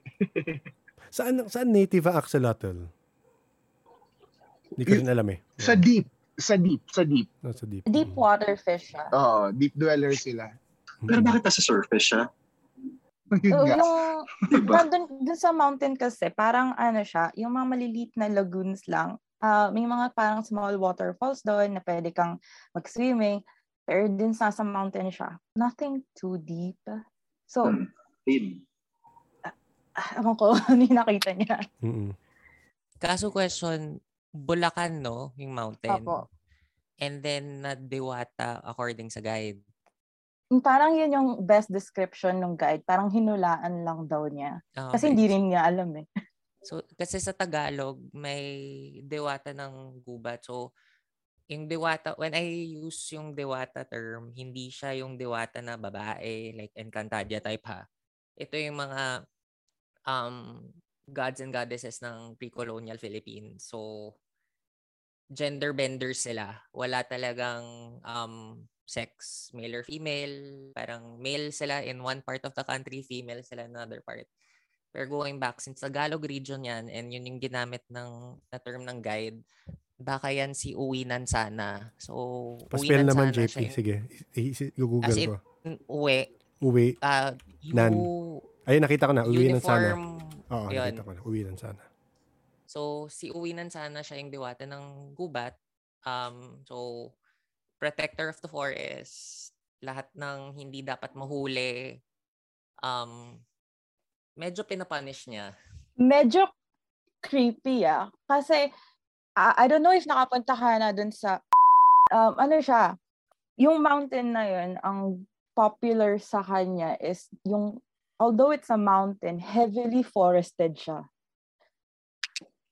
So, wala lang, parang ang, yung description mo dun sa entity, parang nag-match. Hindi kasi parang you, you also have to look at it this way na um so gubat yan. It's supposed to be a natural place. So kung hindi si Uwinan sana, maybe it's one of those spirits na Kuy, wag mo naman huliin to. Rare species na yan. Iwan mo na lang sa natural habitat. Yung ganon. I, I won't Mm. say na tama yung ginawa sa kapatid mo, pero maybe because hindi siya sensitive kagaya namin, baka hindi na narinig yung warning. So, next best thing is Lagnat. maganon. Nilagnat. Oo. So, kasi sobrang ang weird nun kasi he's a healthy boy and he doesn't get sick easily. Pero yung bigla siyang hinimatay, tas yung, yung fever niya sobrang taas na parang hindi din nila alam kung ano, san, sa, saan nanggaling yung fever. Bakit? Kaso Chinese ka, no? Um, Chinese-Filipino, yes. So, nung yung tinitreat yung fever ng brother mo, parang yung pinainom sa kanya is para matanggal yung lamig sa katawan, no? Ano, uh, since yung family, mother side ko kasi yun, yung mother side ko, they're a family of doctors and nurses. So, Ah, okay. the usual, you know, Ah. pharma- pharmaceutical medicine. Okay. Baka pinapasukan lang ng malamig na hangin. Usually, ganun lang when it comes, yung sa stories na alam ko ha, na narinig ko from mga culture bearers. Usually, pag diwata, it's never yung severe sickness na parang yung boils and everything and yung makikita mo sa mambabara. Usually, napasukan lang ng malamig na hangin. Yun lang. Mm. yun lang yung, yun lang din ang story ko. Mm-mm. Thank you, thank you for sharing. Wait, si Crow sabi, kung Mount po yan, falls po ang highlight ng akit dyan at hindi yung summit. So, baka yun, kailangan ma... Hindi natin sure. It's bagay hindi ka rin sure kung ano yung yung ano na yun, yung mountain na yun. Basta magtabi-tabi po lang kayo, ganun lang yun. Going up the mountain, tabi-tabi po. Yung malapit po ba yun sa Mount may likaw-likaw? Mm, malapit siya. Ayun, okay. Tama nga, ah, yung highlight ng akyat dyan, hindi yung, kumbaga akyat ka dyan, hindi yung summit yung habol mo dyan. Yung hagdan-hagdan na fall. Mga pitong falls yan na mag, ano, magkakapatong siya. Mm. Tapos ah, may nakwento lang din sa akin na ano na story. Yung pinsan ko, hindi ko na siya personal experience. Yung pinsan ko, parang same lang din experience ni ma'am mga kwento lang. Ano siya eh. Um, wait lang po. Sige lang. Scaring sa mga Mm, nga. grabe. Umakit pa naman ako doon. Grabe. Jack, may bantay ka naman eh. Ay, hindi pa ako aware ng time na yun. Sorry naman. O di, kaya na ngayon. Wala ka ng takot. Pwede ka na umakyat. No fear. Oo, no fear. Sana. Gaya ng sinasabi ng mga tao, if you let fear get to you, dun sila... Mm-mm. Yeah. Si si Jack ironic, matatat matatakutin tapos may bantay, 'di ba? Parang ito. Ki- King, Maganda ener- ng king, king energy pa bantay niyan. Maganda ng sure, no? Wait, teka lang, habang, habang nintay si Crow, ako muna, sige. Actually, si ano, uh, before before I start, ang ganda nung ro- role ni Crow sa group nila kasi unlike dito sa kakwento ko kasi, yung sweeper, yung sa dulo, Mm. sa kuya ko to eh, Mm. natakot siya. Kumbaga parang nagpanic sila. Mm. Pero yun yung nag-prompt sa kanila na mag, mag-pitch na sila ng tent. Okay. Kumbaga parang nangyari to around ano eh, mid-90s yung mga kuya ko. Yung grupo niya, siya mga kabanda niya, mahilig sila umakyat. So Okay. somewhere up north daw to eh. I, I forgot kung saan sinabi niya. Anyway, ang nangyari, um, yung mga yung mga headlamp nila dati, ah, mga battery operated pa. Pero 'di ba normally pag ganyan may mga preparation yan so dapat mga fully ano mga Yes. mga Mm. bagong batteries and Yes, all, oo. mga energizer pa. Um, merong isang part daw nung umakit na sila na ah, ang ingay nila, kwentuhan, syempre typical na mga harutan ng mga group, puro lalaki sila halos. So parang meron daw point doon sa akit nila na nalobat yung mga headlamps nila. So nagtaka sila, parang bakit lobat? Yung mga bago itong mga battery natin. So inisip nila, ay baka sa lamig or something. Pero sige din, baka kasi meron naman tayong kandila na dala para ano, for times like these, uh, emergency. So ang nangyari, nagkandila sila, nagtuloy sa train, ingay pa rin sila. Then yung nasa harapan, napapansin niya na yung nadadaanan na nila is may mapapatak na kandila na parang wait lang, wait lang. Tapos napansin din nila na yung isang part na may bato na malaki, nadaanan na nila yun, nadada, nadadaanan ulit nila. And then dumating na nga doon sa point na yung, yung sweeper, tumakbo na siya, papunta sa gitna. Na parang, Mm. wait lang, nasa likod ka dapat. Ba't nandito ka sa gitna? Na parang, hindi, sige, mag, umaga na tayo dito kasi ano eh, pagod na ako, baka ano. So, nung di siya nagsalita, kinaumaga niya kinuwento na feeling daw na may naingayan sa kanila kasi yung sa pabalik-balik nila na yun, may nakita daw siya na tumatawang babae na nandun nakatungtong sa bato, nakatingin sa kanila, tinatawanan sila. parang, ah, naliligaw na sila. Kasi ang ingay nila. Oo. So parang napaglaruan sila. So actually, before ako nag-umakyat talaga, hindi ko pa natatry yung ano ha, overnight ha. Mostly day hike kasi natatakot pa ako eh. Mm. So before ako umakyat talaga, kahit day hike na, nagtanong-tanong na sa kuya ko, ano ba kailangan daw eh. So talaga pag umakyat ako, super magalang ako sa area. Oo. Lahat, super magalang sa lahat. Kasi nga, mahirap nang mapaglaruan kasi wala tayo sa eh, home court nila yun eh. Oo. Wala tayong laban doon. Marami yun. At home Oo. court nila. Ba- Diba? baka doon ka nakakuha.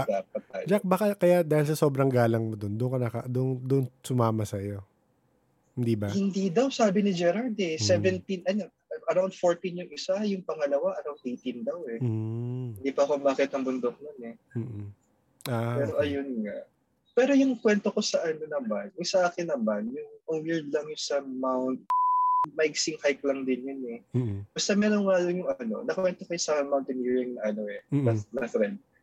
Yung meron kasi part doon na medyo pa, pa vertical na siya na ano. Mahirap siya akyatin. Dapat, paano ka dapat, pa-crawl ka para hindi ka madulas or maano something. So lahat kami parang ano, parang ano eh, game face kami para oh, sige, ano tayo, crawl, semi semi crawl tayo para umakyat. Tapos biglang may, biglang may tumunog na parang ano, nag- nag-growl na baboy ramo. Tapos nagtingin lang kami lahat. So, wait lang, ano yun? Kaninong chan yun? Kasi before lunch yun eh. So akala namin may gutom na na parang ano yung Oo, oo, oo. Sabi parang, ay hindi chan yun. So tingin kami sa paligid. Wala kami nakitang baboy ramo. Parang, wait lang, tigil muna tayo. Tapos, ang tanda ko nga nun, parang, ano, yung, yung friend ko na veterano na, office mate ko yun eh, na siya yung nag-organize nun. Alam ko, tanda ko nun, nahilo siya nung after nung sa point na yun eh, nahilo siya dun eh. So, hindi ko alam baka may nagalit din sa amin or something. Mm-mm. Naingayan din sa amin. Mm-mm. Sa tanda ko, na hiniraman niya yung katingko ko nun. Lagi ako may baong katingko kasi. tanda. Pa- pati paakit ng bundok, may bawang kakating ko ah. Oo, kasi ano, baka, baka may mahilo, which is nangyari nga talaga. O, nah- nahilo siya na parang, wait lang, ang, ang minor na climb to com- compared sa mga inakyat mo, pero nahilo siya. So, Mm-mm. hindi rin daw niya alam. So, ayun, nagpahinga lang muna kami.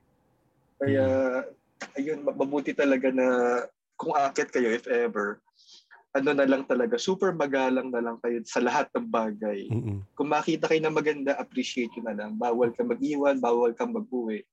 Ayun ang, ano, yun yata yung, ano, ano po yun ang rule eh, bawal kang mag-iwan. Nothing left behind. Akala or- Oo.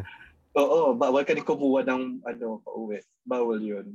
So, baka mamaya mangyari sa iyo, nangyari sa kapatid ni Kasu. Oo nga. Diba? Mahirap na baka may magalit pa. May- mauwi mo pa.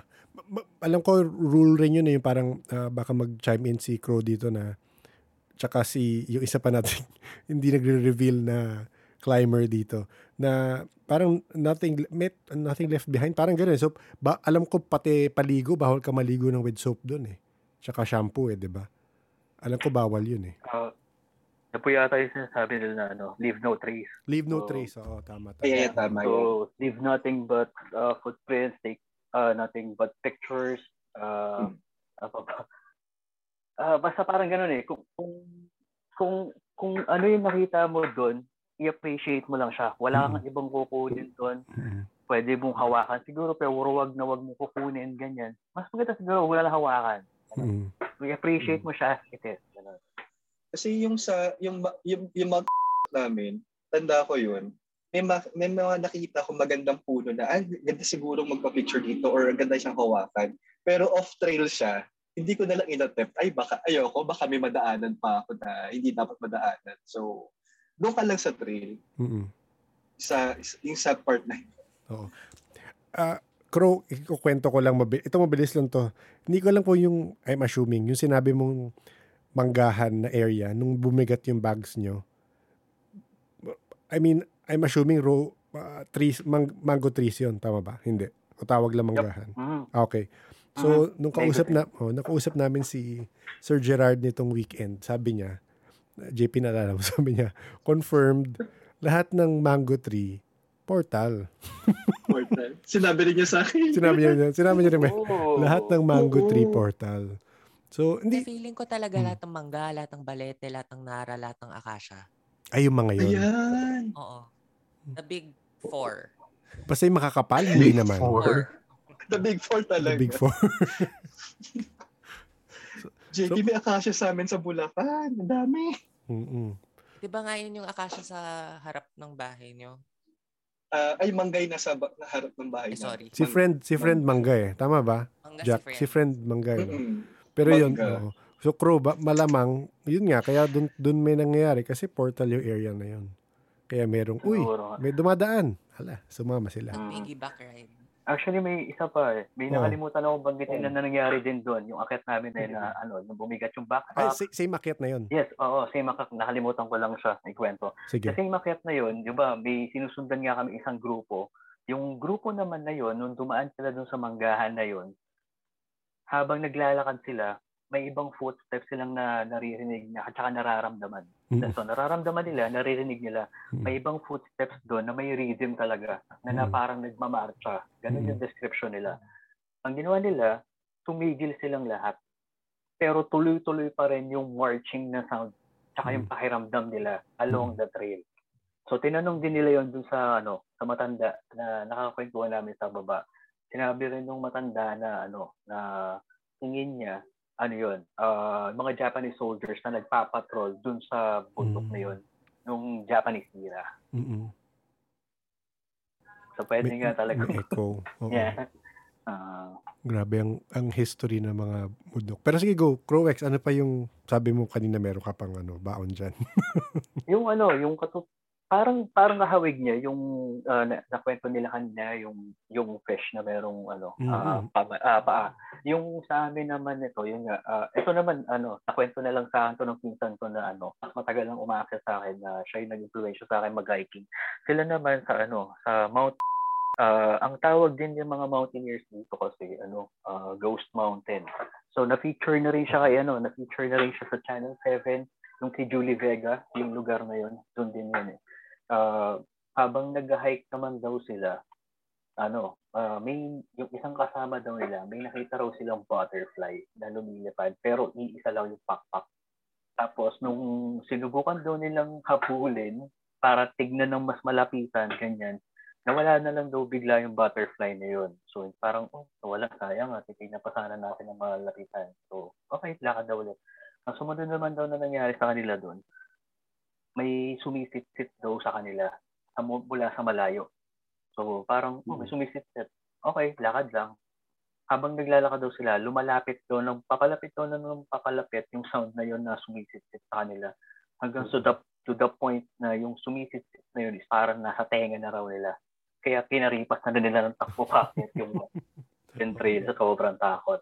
Ang last nakit ko kasi doon, ano pa eh, oh, kailan ba, 2015 pa siguro, gano'n nakatagal eh. Mm. Ah, nakakakwentuhan namin yung locals doon. Kahit noong mga panahon daw na yon nakikita pa rin daw nila si Julie Vega na naglalakad-lakad dun sa lugar nila. Si, sino? Sorry? Si Julie Vega. Oo. So, yung child star dati. Oh no. Yeah. Nakikita pa daw nila doon na naglalakad. Wait lang. Wait, nire-research ko si Julie Vega. Sorry, nakalimutan ko sino siya. Oo. Ah, child star siya, child star. Tuminig balahibo ko. God. So parang na ano Ah. siya? Na, napun- saan siya napunta? Oo, parang natrap si Julie Vega. Na-trap siya doon. Parang roaming, gan- roaming lang siya doon. Parang trap siya, ganun. Based sa kwento ng mga locals. Nakikita pa rin daw nila na ano, naglalakad-lakad dun sa vicinity nung lugar kung saan sila nag-shooting. Mm. Oh my God. Pag, pag, kung itali nyo yun sa sinabi ni, ni na kwento ni Miss May na merong spirits na merong elementals na nagtatrap ng human spirit, posible, parang ganun, di ba? Na-trap siya doon forever. Kawawa naman. Tapos on that same na ano rin, na lugar din, kasi bago ka makakyat doon, ano eh, may dadaanan ka munang kuweba. So, doon sa kuweba na yun, meron ding ano doon, uh, yung mga stalagmite, yung Mm-mm. mga matutulis na bato sa Yes. taas ng kuweba. Mm-mm. Meron sila dong part na ano eh, may Santo Niño sa taas nilagay lang din ng locals. Not sure kung what what it's made of pa, pero may nilagay daw sila doon Santo Niño. May mga ano daw, may mga times daw na ano, pagka nag-guide sila papunta ng minsan nawawala daw yung Santo Niño na yun. Tapos the next day na akit sila ulit doon, makikita ulit nandun na ulit yung ano, Santo Niño. Mm-mm. So nawawala-wala daw yun. Sa ninyong gala. Baka nag-chill. Yeah. Mm. Hindi, may ganung term. Yung Santo Ninyong gala, di ba? Ah, may ganun. Mm-mm. Oo. Kasi May ganung mm, term. Gumagala siya. Santo Ninyong gala. Mm. Kasi Santo Niño kasi ako, taga-tondo kasi ako. Kaya Santo Niño kami, yung, yung patron saint na growing up. So, narinig ko yung term na yan. Kasi sinabihan din kami dati ng neighbor namin kasi Santo Niño namin nilagyan ng fiberglass na cover para hindi alik, maalik, alikabukan. Sabi ng neighbor namin, uy, huwag niyong takpan yan, hindi paano makakagala yan kung may takip. So, nervous naman nanay ko. Puisit na yan. Sige na, tanggalin natin yung cover para makagala siya. Eh, ayun. Pero narinig ko na yung term na yan, yung Santo Niñong Gala. Yun pa siguro yung origin niya, no? Na gumagala siya pag, ano, pag kinakailangan or pag gusto niya. Oo. Sobrang maganda malaman talaga yung ano ni Santo Niño. Pero sige, go. Kuromi siya sa Ah, meron pa. Sa Mount So ito, sobrang mystical. Oh, sobrang mystical talaga nung ano, nung bundok na yan. Sobrang as in sobrang ganda. Isa sa mga bundok ng sa Pilipinas ang para sa akin na ano, maganda yung trails niya na malinis, ah malilim, mapuno. Yun nga, sobrang mystical lang nga niya. May Mm. instance na umakyat kami diyan. Ah, nagsimula kaming umakyat ng part ng ano, ah, Santo Tomas, Batangas. Tapos ita-traverse namin siya. Pababa kami ng ano, ah, UPLB.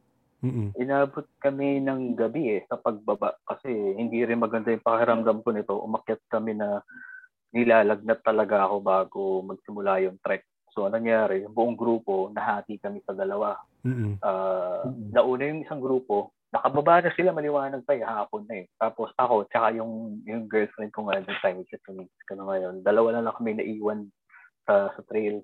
Tapos inabot kami ng gabi eh, mga alas 8 na siguro ng gabi, wala pa kami dun sa Aguila Base na tinatawag nila. Yung merong mud springs. So, may malapad doon na trail. Tapos, ah, dalawa lang kami. Ah, naka-headlamp na kami dahil nga maliwanag na. So, ang position namin nun is ako yung nasa harapan, ako yung nag-lead, siya yung nasa likod. Tapos, makikita mo talaga yung ano, yung fireflies na nasa harapan mo lang, mag-iipon-ipon sila Ah, sa gitna ng trail. Tapos, sasabog sila pa pataas. Ganun yung ano, yung setting ng lugar na yun, ng oras na yun. Wow. Tapos, habang naglalakad kami, nagsalita yung girlfriend ko na, narinig mo ba yun? Which is ako naman, wala ako na, uh, unang-una wala ako narinig. Mm-mm. Sabi ko nga, Len, wala, sige, lakad lang. Okay, lakad ulit. Tapos, narinig ko, may naririnig na ako unti-unti na palakas ng palakas na nag-humming siya. Babae na nag-humming. Eh, Nung, nung narinig ko siya, hindi ako natakot eh. Na-curious ako kasi ang ganda kasi nung boses ng pag-humming niya, maganda yung melody. Basta as in maganda yung ano eh, yung tunog ng kinikreate mo. Tapos sabi niya, ayan, narinig mo na ba yan? Sabi ko na lang, yung alin ba, yung alin? Yan, yan, yan, mo ba narinig yan? Sabi ko, yung alin nga, kino-confirm ko sa kanya, gusto ko marinig sa kanya na ang narinig niya is yung nag-humming. Tapos nagagalit na siya na, ano ba, ano ba, hindi mo narinig. Yan o, yung nag-humming na maganda. Yung maganda yung boses. Ganyan. Tapos sabi ko, inisip ko para hindi siya matakot, akin yung cellphone mo. Papatugtog tayo ng malakas. Hmm. Tapos nung pinlay ko na yung music, o yan, baka mo, lakad. Kasi mag gabi na eh. Oo. Naabutin tayo ng ano, late na. Baka wala tayo masakyan pabalik ng Manila Mm-mm. habang piniplay niya yun, mas naririnig ko pa rin yung nag-humming na yung sa gilid. Ang problema kasi dito, yung trail na yun, pag nandito, yung nasa right side namin, wall siya na lupa. Tapos puro gubat na yan. Oo. Oo. dito naman sa side, ah, bangin na siya. Na Oo. puro puno rin. So, dito sa left side niya yung nanggagaling yung nag-humming na maganda yung tunog, which is imposibleng video ko yung machine kasi malayo pa kami dun sa pinakamalapit na bahay. So wait, sa bangin ng gagaling banda, sa side ng bangin, tama ba? Mm-mm. Mm-mm. Mm-mm. Sa side ng bangin siya nang gagaling. At malayo pa kami sa pinakamalapit na bahay. Kaya imposibleng nagbi-video okay lang yun or something na maliwa, ma, malakas yung sound. Tapos yun, ganun pa rin. Pinapakinggan ko rin siya hanggang sa unti-unti na siya nawawala dahil iniintindi ko rin yung nasa likod ko na ginagay ko na para makababa kami ng Yes. maayos. Mm-mm. Mm-mm. Tapos, nung nakababa na kami, pagdating namin ng UPLB, habang naliligo siya, search kagad ako sa Facebook. Tapos, ay, search ako agad sa internet. Pinost ko agad dun sa mountaineering page na baka may experience kayong ganito, ganyan dito sa Man ganyan, side na ng UPLB. May mga nag-respond doon na ano, na na-experience din nila yon na mayroong nag-humming na babae na maganda yung yung tunog na kinikreate niya. Tapos may nagkwento rin doon na na-experience din nila yung ganon. Ah, naligaw sila. Tapos narinig nila yung humming na ganon. Sinundan nila na na-aksidente sila na na-injured yung ibang kasama nila ron. Tapos meron din isang nag-respond na ano, ah, wala naman sila narinig na gano'n na nag-humming pero ang nangyari naman sa kanila is naligaw sila sa bundok. So day hike lang dapat sila nun dahil nga inabot sila ng gabi dahil naliligaw na, naubos na yung supplies nila ng pagkain, tubig. So para makasurvive, hanap ka kagad ng tubig. Yun yung first na kailangan mo hanapin. So ah, nakahanap sila ng parang maliit na sapa. Doon sila nagpalipas ng gabi. Kasi talagang hindi na nila mahanap yung trail pabalik eh. So doon sila natulog. Tapos uminom na sila ng tubig. Kasi pare-pares ng pagod, uhaw na, gutom. Kinabukasan, doon sa, sa spot na yun, saan sila nagstay na mayroong sapa, kinabukasan walang trace ng tubig.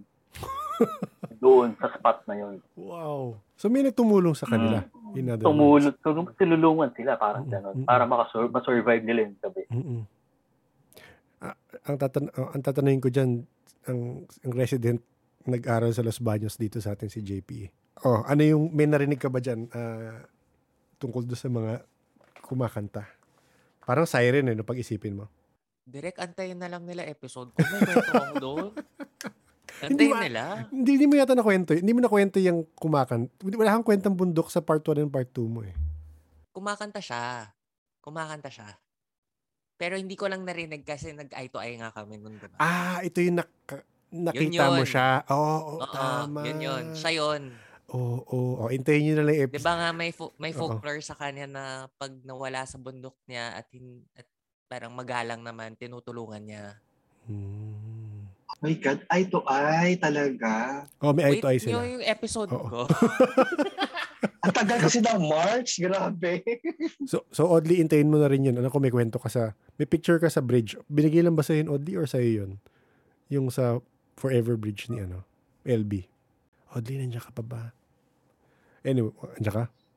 Baka lumalamon. Okay. Tignan. Ayan na. UPLB ka din? Hindi, meron kasi akong friend na ano, na sobrang sakit ng ulo nila doon. Yung pala may may parang image daw ng babae na nakikita ng anak niya na nandun sa may bintana ng bus. Tapos, sinend niya sa akin yung picture para gumaan yung kanilang ano, tawag doon, pakiramdam. Tapos, yung picture na yun, may gumagalaw. Sumasakit din ang ulo ko. Tapos, nahanap kung sino. Tapos, yun nga, gumagalaw yung entity na yun doon sa picture. Nung nakita ko na, yun, gumaan na lahat ng sakit ng ulo namin. Parang gano'n. Sinend niya lang sa akin. Ewan ko ba't yung sinend. Gusto kong pumunta ng UPLB. Basta guys, wait nyo na lang episode ko. Colorful ang UPLB experience. Madam, mag, maganda yung, maganda yung kwento niya dun sa ano. Na racial profiling pa ako sa UPLB. Oo nga pala. Bakit? Antayin mo na lang daw yung What episode niya. happened? Alam?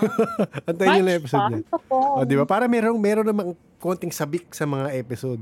Abangan nyo na lang May yung episode thrill? Oo. Sa kakilala ko ni Direk, mahilig ako mambitin. Oo nga. Corrected by. Corrected by. Oh, May narinig akong tanong. Si, Gusto sino may tanong? ay, ibang bitin. Sino may Gusto tanong? ko i-confirm Ako, ako, kung totoo yung mga nakikita ko. Gusto mo share yung picture? Ayoko mag-share ng picture. Baka, ma, ba- baka yung mga sensitive dito biglang maano eh. Magulantang. Wag na. Gusto ko rin, Hmm. wag na natin i-share kasi gusto ko nga i-confirm kung totoo yung nakita ko sa story ni JP. Mm. March pa. Not sure lang kung nakwento Kung- ko sa Campfire Stories, pero nakwento ko kay Direk. Oo, nakwento sa akin yun. Yung, yung bridge. Yung experience mo sa bridge. Tsaka mas extensive naman yung kwento mo sa akin. Kasi matagal, mas matagal tayo nag-usap nun eh. Oo. 8 hours nga eh. Oo, 8 Wow. Oh, hindi eight joke, hours. hindi joke 'yun ha, hindi joke 'yun, 8 hours talaga. I mean My 4-4. 4-4. So, apat episode kagad nitong si ano. Quadrilogy.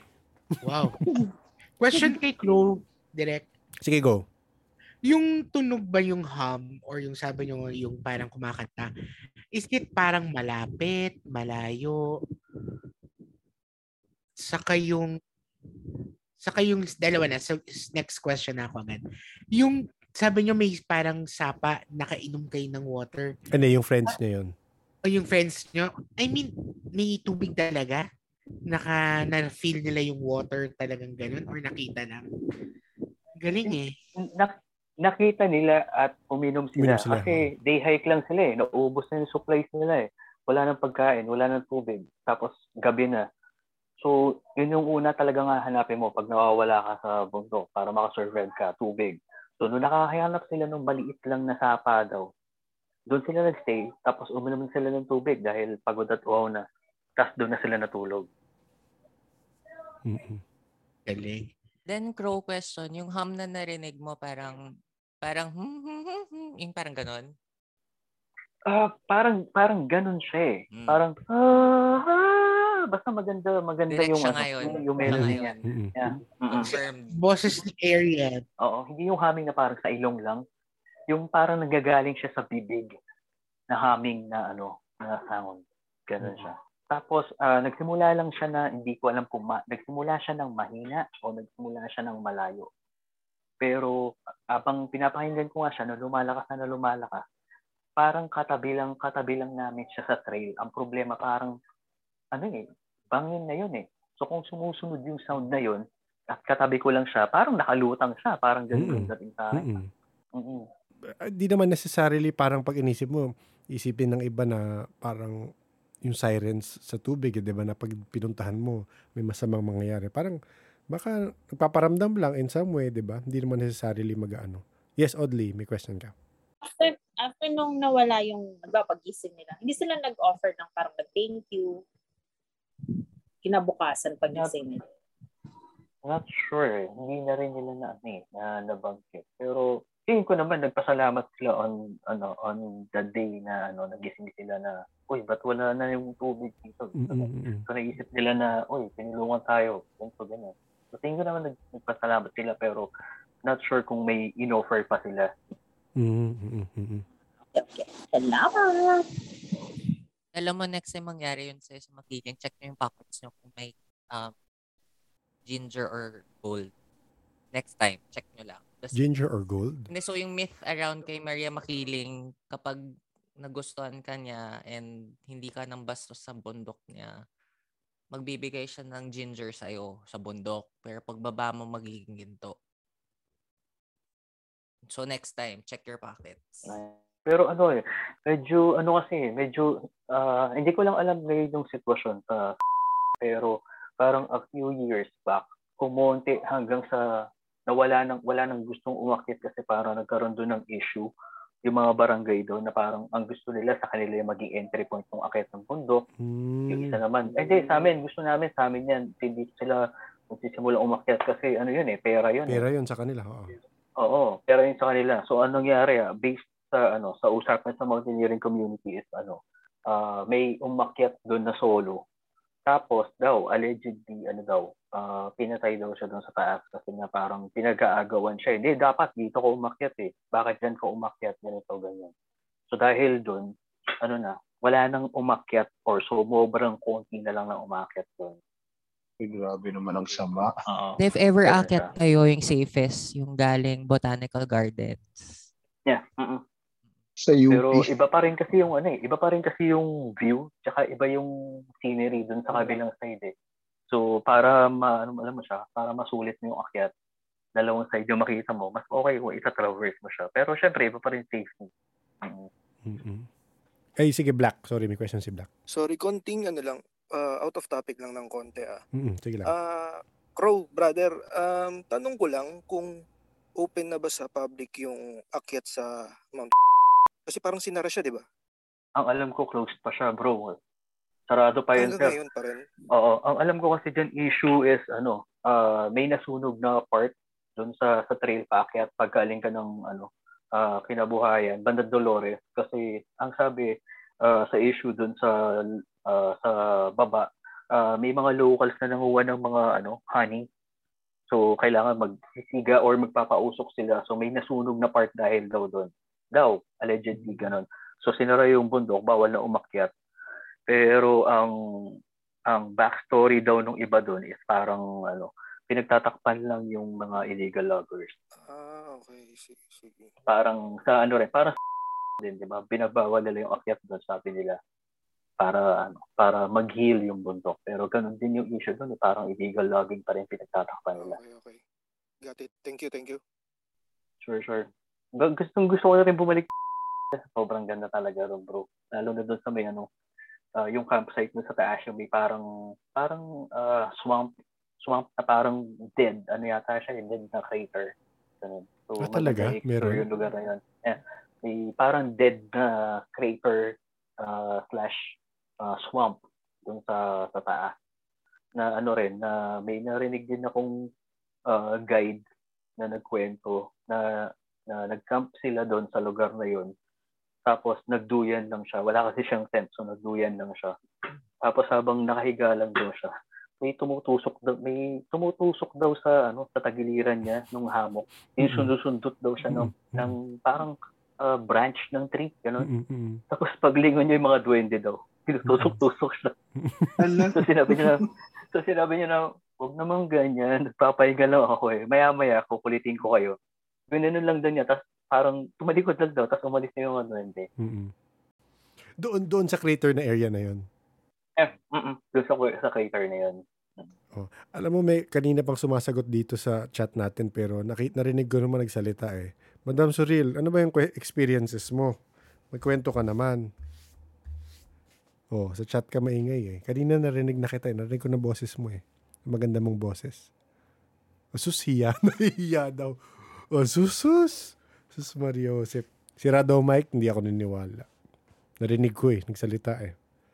Madam. Oo nga. Yung Instagram niya, puro mountain. Hindi nga. Surreal.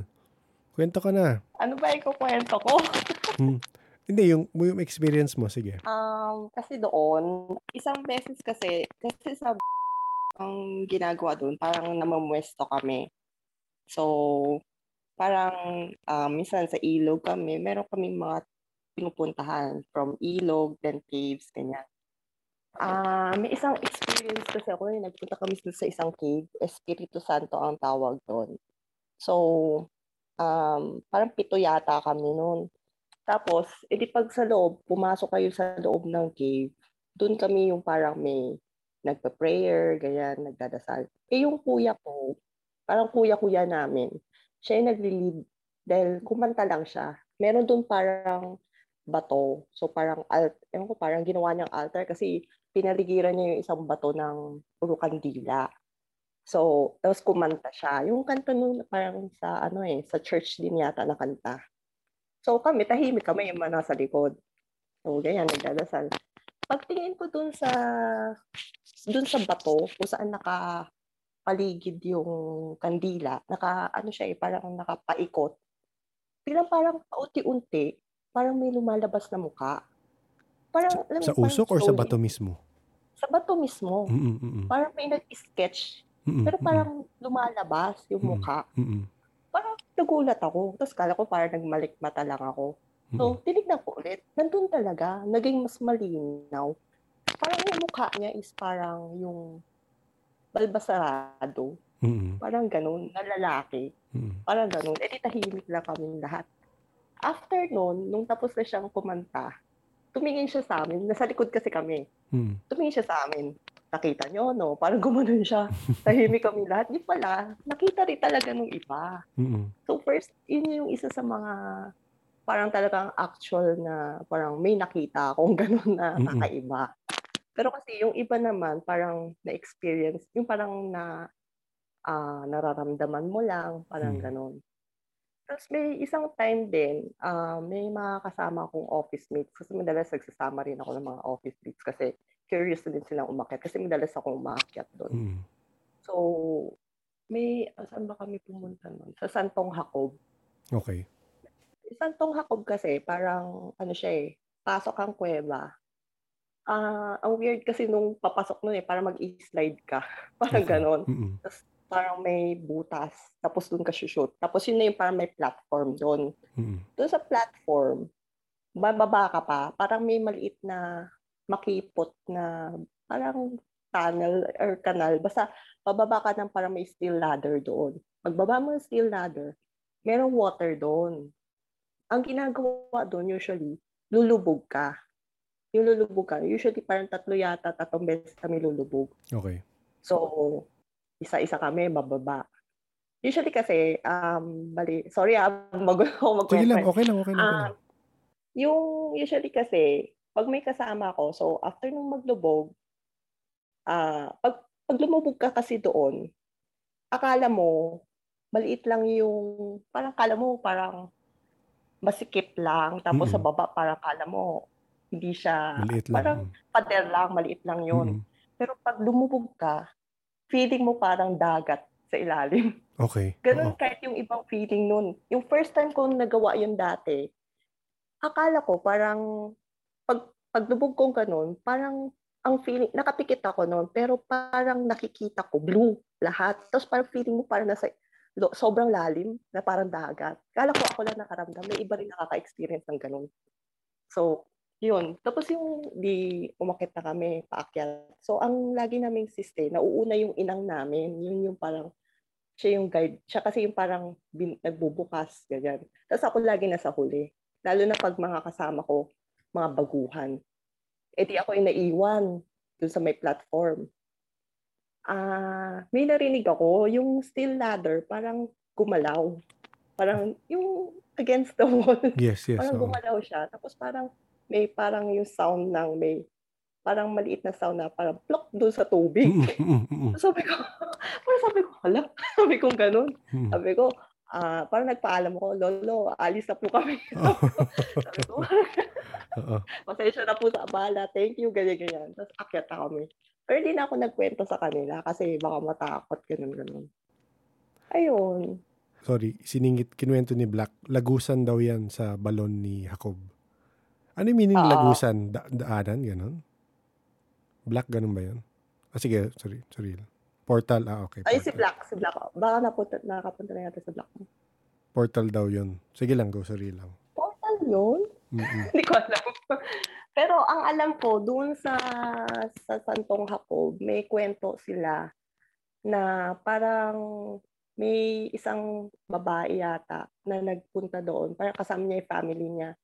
So, nung bumaba siya doon sa ladder, parang sa right side daw niya, may nakita raw siya parang maliwanag. Tapos parang, di ko alam ma, parang naglakad daw siya along doon sa wall. Pumunta siya doon sa liwanag. Paglabas daw niya doon, parang ibang lugar na. Mm-mm. Tapos Ayun na nga. pumunta siya. Ayun na Pumunta nga. siya doon, tapos parang may mga kainan daw, ganyan. Ang dami daw, parang nagpa-party-party yata, ganyan. Pero hindi siya kumain. Tapos, ewan ko kung gaano siya katagal doon. Tapos, paglabas niya, parang kala niya isang araw lang. Paglabas niya, di umahon na siya. Mm-mm. Pag ahon niya sa platform, nandun yung family niya. Yung family niya nagulat kasi isang taon na pala siya nawawala. Oh, fudge. Wow. One One year na siya nawawala. Oo, oo. Tapos, parang nandun yung family niya, parang nagla-light ng candle, parang in memory sa kanya Oo, kasi nawala siya. Oo. Parang gano'n. Yun yung kwento nila doon. Yun yung Oo. isa sa mga kwento ko. Ah, may isa pa. Mm. Doon sa, um, eto sa kuya ko, yung kuya-kuya namin doon. Um, may kwento siya dati, yung sa Santa Lucia, yung pababa sa ilog, Santa Lucia yon. Yun yung parang maraming steps na hagdan. Ay, na-share na ni, yung ko si Vince, so yun, yung hagdan na 200 plus steps pababa. Mm-mm. So, nung bumababa sila, yung anak niya nahulog. Kasi nung time na yun, wala pang harang yung isang side. So, bangin yun. Eh, ang lalim nun. So, natakot silang lahat. Tapos, nakit, di nagmadali sila pababa. Pagtingin nila, buti, yung anak niya, nakasabit sa isang puno, nakakapit sa puno. Nakakapit pa yung bata sa puno. Tapos sabi daw, ang kwento ng bata, may isang babae daw na sumalo sa kanya. Tapos inano siya doon sa puno. So parang sinasabi nila baka raw yung saint doon, si Santa Lucia or ano, yun yung kwento kwento niya. May mga ganun. Mm-mm. Yun. May, may nag-message sa akin, nung nasa ka ba daw, daw, ano yung nakita sa'yo? Tama ba ako? Ala! itong, itong, ah, itong, itong source ko, sabi, tanong mo, ano nakita sa, oo. Hindi, kasi, kasi nung isang time, ah, nasa Santa Lucia kasi kami no, nung friend ko. Tapos, um, hindi ang daming tao din doon kasi Santa Lucia mas maraming puntahan yun kasi yun yung may hagdan. Iba pa siya sa San Bernardo, yung sinow kong picture sa Discord. Mm-mm. Um, bali, ah, nung naglalakad na kami pabalik, pa, ano na kami, paakyat na sana kami, may nakasalubong kaming dalawang mama. Okay. Bigla na pahinto yung lalaki. Tapos bigla siya nagsabi, Ining, mangkagamot ka rin ba? Mm-mm. Tapos sabi ko, kala ko yung friend ko yung kausap. Oo, Sabi, oo, oo. pero sa akin siya, ah, nakaano, sabi niya, ah, sabi ko po, ay hindi po, ah, nagpupunta lang, ganyan, may tinutuluyan lang po, ganyan. Tapos sabi niya, parang napa, ano siya, parang nagulat. Tapos parang tumingin siya doon sa kasama niya. Tapos sabi niya sa akin, ah, parang, kasi parang may nakikita ako sa'yo. Parang may nakapaloob sa'yo, parang ganon. So, hindi ko lang pinansin. Parang, ah, hindi ko lang siya pinansin. Sabi ko, ah, ano po kayo? So, sabi parang may babae daw na nakapaloob sa akin or something. So, kaya akala daw niya, manggagamot ako. Sabi ko, ay, hindi po, namamasyal lang po ako. parang ganoon. Kasi wala naman talaga. Parang wala naman ako nakaramdamang special or what. Ang destiny. Ang destiny pala. And, tapos yun po, tapos parang um, may isang time din na sa isang cave kami. Ah, so marami kasi kami pag namumwesto kami, tawag daw namumwesto. So may isa yung kasama namin si ate, yung ate at kasi ano, ate kuya ganyan. Ah, sabi niya sa akin, "Uy, parang napapahinga kami." Bigla niya akong inano, parang tinawag niya yung attention ko. Sabi, niya kanina pa kita tinitignan. Sabi ko, bakit eh? Sabi ko gano'n. Tapos sabi niya, parang nagliliwanag ka. Sabi ko, ay, hindi pa kayo liwanag galing sa labas yung nakikita mo. Sabi ko gano'n. Or baka pagod ka, gutom ka na. Sabi, hindi, iba talaga. Parang nagliliwanag daw ako. Sabi ko, ano yun? Parang baka nakaligo lang ako kaya nagliliwanag ako. alam mo paano, alam mo paano natin malalaman kung maliwanag ka nga? Pagbu pagbukas yung camera, makaka- makakakita itong mga nandito. Sige ka.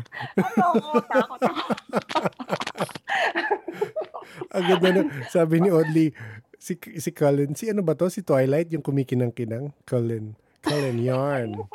Oy, feel ko yan. Uy. Gusto, niyo di ba? ng picture ni Od? Gusto niyo ng picture? Uy, walang ganyanan. Walang ganyanan. Siyempre, kan- kanya-kanyang ah, kanya-kanyang pag ano, pag- paglaladlad sa totoong ano. Takot ako, takot ako. experience. Pero uh, malay mo, hindi mo alam, 'di ba? Kasi naalala ko na naman yung kwento ni Sir Zernan sa kwento mo na may talagang lumapit sa kanya dahil hindi matiis dahil sabi sa kanya yung may liwanag siyang kakaiba. Malay mo, ang liwanag mong uh, nakatagong liwanag. Nax. Liwanag. Direct yan yung shine niya. The shine, oo, the shining. niya. So, pag, pag shine. brown out, isama nyo na lang ako dahil Oo nga. nag-light ako. Pero maligo ka muna bago bago ka sumama. Para mas may, may, ano yun, no? may effect. Pero yun nga po, sabi niya. Hmm. Tapos si EJ, sinasabi niya, kamukha ko daw. Ang kamukha mo ang? Sinabi niya. Kam, ah, Tapos sabi niya, manhid daw siya. Kamukha mo yung nakabantay, yung parang bantay. Tama ba? ano yung kambal? Baka ancestral. Baka ancestral kasi minsan ganun eh. Yung bantay mo. I mean, again, ayoko, pareho ako kay JP na ngayon.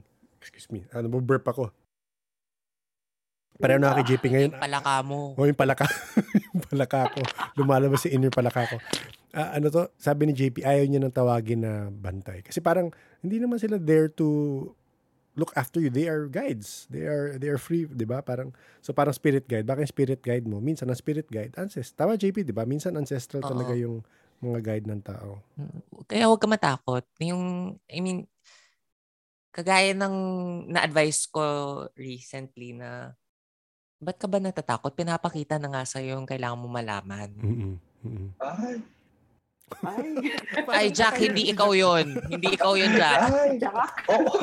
Ay, hindi. Kasi ako tin- tin- tinanggap ko na kasi sa akin. Ah, okay. Pero thanks, ano, ang dami, rin kasi tips si JP sa akin eh. Jack, nagiging Pokemon man- master ka. Hoy, Bedo Wendy. Ano ba pero surreal ano to. Kung ano yung nakita sa'yo sa Banahaw, yun, yun ka daw. Huwag kang matakot sa may kung ano meron ka. He told you. At hindi ako yung nagsasa- nagsasabi nito ha, may, May nagbubulong sa kanya. may nagbubulong ngayon. Ano po meron ako? Ano ba yung sinabi sa'yo sa Banahaw? Yun na yun. Ah, ah, okay. Tanggapin mo lang. Ah, okay. Napaisip ako. Saka ano to, advice ko lang ha, don't think na because yun yung meron ka, kailangan mo sundan yung yapak ng Mm, ninunong mm, mo. Correct, correct. Adjust ka sa times. Mm-mm. Adjust ka sa times. Thank you to all the contributors to this episode. Mark, Gray, Crow X, Kasu, EJ, JP, Jack, Audley, Ate Surreal, AR, and all the other Latak listeners who joined in. Marami dun na quiet lang. I hope you take to heart what was said here. Take the necessary precautions before going up. And basically, it boils down to respecting nature. All things seen and unseen. If you have mountain stories you'd like to share, do let us know. You can email us at paranormalsph at gmail.com. Or we can schedule a call if you want. Who knows? Baka makakompile tayo enough for part 2. There's a lot of different stories here to digest. If you want to decompress and pagpag with us, with your fellow paranormal peeps, you can hop on to our Discord server. Uh, link in the show notes pwede tayong magpagpag dun sa episode reactions chat room. I'm not sure if napansin nyo, pero yung third part ng stories is from a big Zoom call with different people from the Discord server. So, thank you sa lahat ng dumalo dun sa call na yun. Kaya naisip ko tuloy yung next compilation plan is to have different scary school stories. Maybe we can map out the haunted areas around the schools to be a sort of a field guide for students, di ba? Meron ka bang masishare? Share lang. Email or message me on Facebook. Narealize ko rin baka marami sa inyo nakikinig. And ito yung first episode na maririnig nyo from our podcast. So, ang pinaka-suggestion ko sa newbies is mag-start kayo from the first ep. yes, uh, most of our episodes are standalone, pero marami kasi minsang inside jokes or mga hirit na medyo out of context if hindi nyo nasimulan from the beginning. Aside from that, maraming mapupulot na lessons sa mga earlier episodes. Like kung paano ba mag-shielding sa masasamang bagay, paano gumamit ng mga black tourmaline and salt, and papaano ang tamang disposition if meron ka ma-encounter na masamang entity or elemento. Tapos kung snatcher yan na may panaksak, gamitan mo ng Sayonachi. Sayonachi nielas ko. Sensya na. Pero ayun, yung first time mo kaming ma-discover, baka gusto mo simulan sa first ep. Sa first ep pa lang na yun, minulto na kami kaagad sa kwarto kung sa kami nagre-record. Hindi joke yun. So if you haven't yet, uh, please subscribe to the podcast in whatever platform you're listening on para ma-inform kayo if may bago kaming episodes. As long as kaya, every Tuesday, 7pm, meron kami sa Spotify and every Thursday, 3pm, meron sa YouTube. Nakakatulong rin yung pag-subscribe nyo para mas maraming taong ma-reach yung podcast. Hopefully, makatulong rin sa kanila sa pag-intindi sa mga bagay-bagay na paranormal, di ba? Super thank you to our paranormal Patreons, Sunny, Pat, Jay, and Don. Many, many, many thanks to your continued support. If naintriga ka, ano ba yung Patreon na yan? Share ko yung link sa show notes in case you want to support us that way. There are different tiers of support. Uh, you can choose whatever you feel comfortable with. If you want to support the podcast in another way, you can try to share your favorite podcast with a like-minded friend who might be interested in all the paranormal topics we talk about. Uh, baka may na-experience silang bagay na hindi nila ma-explain and hindi rin naman namin ma-explain lahat pero may mga kwento dyan na mas naliliwanagan ka. And pag mas naliliwanagan ka, mas hindi ka natatakot. And yun naman yung point. If nadadaan ka sa fear, uh, mas susceptible, di ba? So maririnig nyo naman yung point na yan sa earlier episodes. Short story, I recently discovered as of recording this that one of my friends is on a spiritual journey as well. So, mag-schedule kami ng call to talk about it. Very interesting yung stories niya and uh, nasa ibang bansa pa siya uh, rediscovering it. So, kung nakikinig si friend, hello friend! Kung nakikinig ka, hello dyan. Kailan tayo mag-schedule? The Paranormal Podcast is engineered and produced by F90 Productions. Sorry. Again, paulit-ulit kong sasabihin, if you have the time, please leave us a review or give us a rating. 5-star rating, 4-star rating, 3-star rating kung saan ka masaya. I'm not exaggerating that every like, share, and subscribe, uh, it goes a very long way to help the podcast grow and reach more people. Again, thank you for listening, everyone, and please stay safe.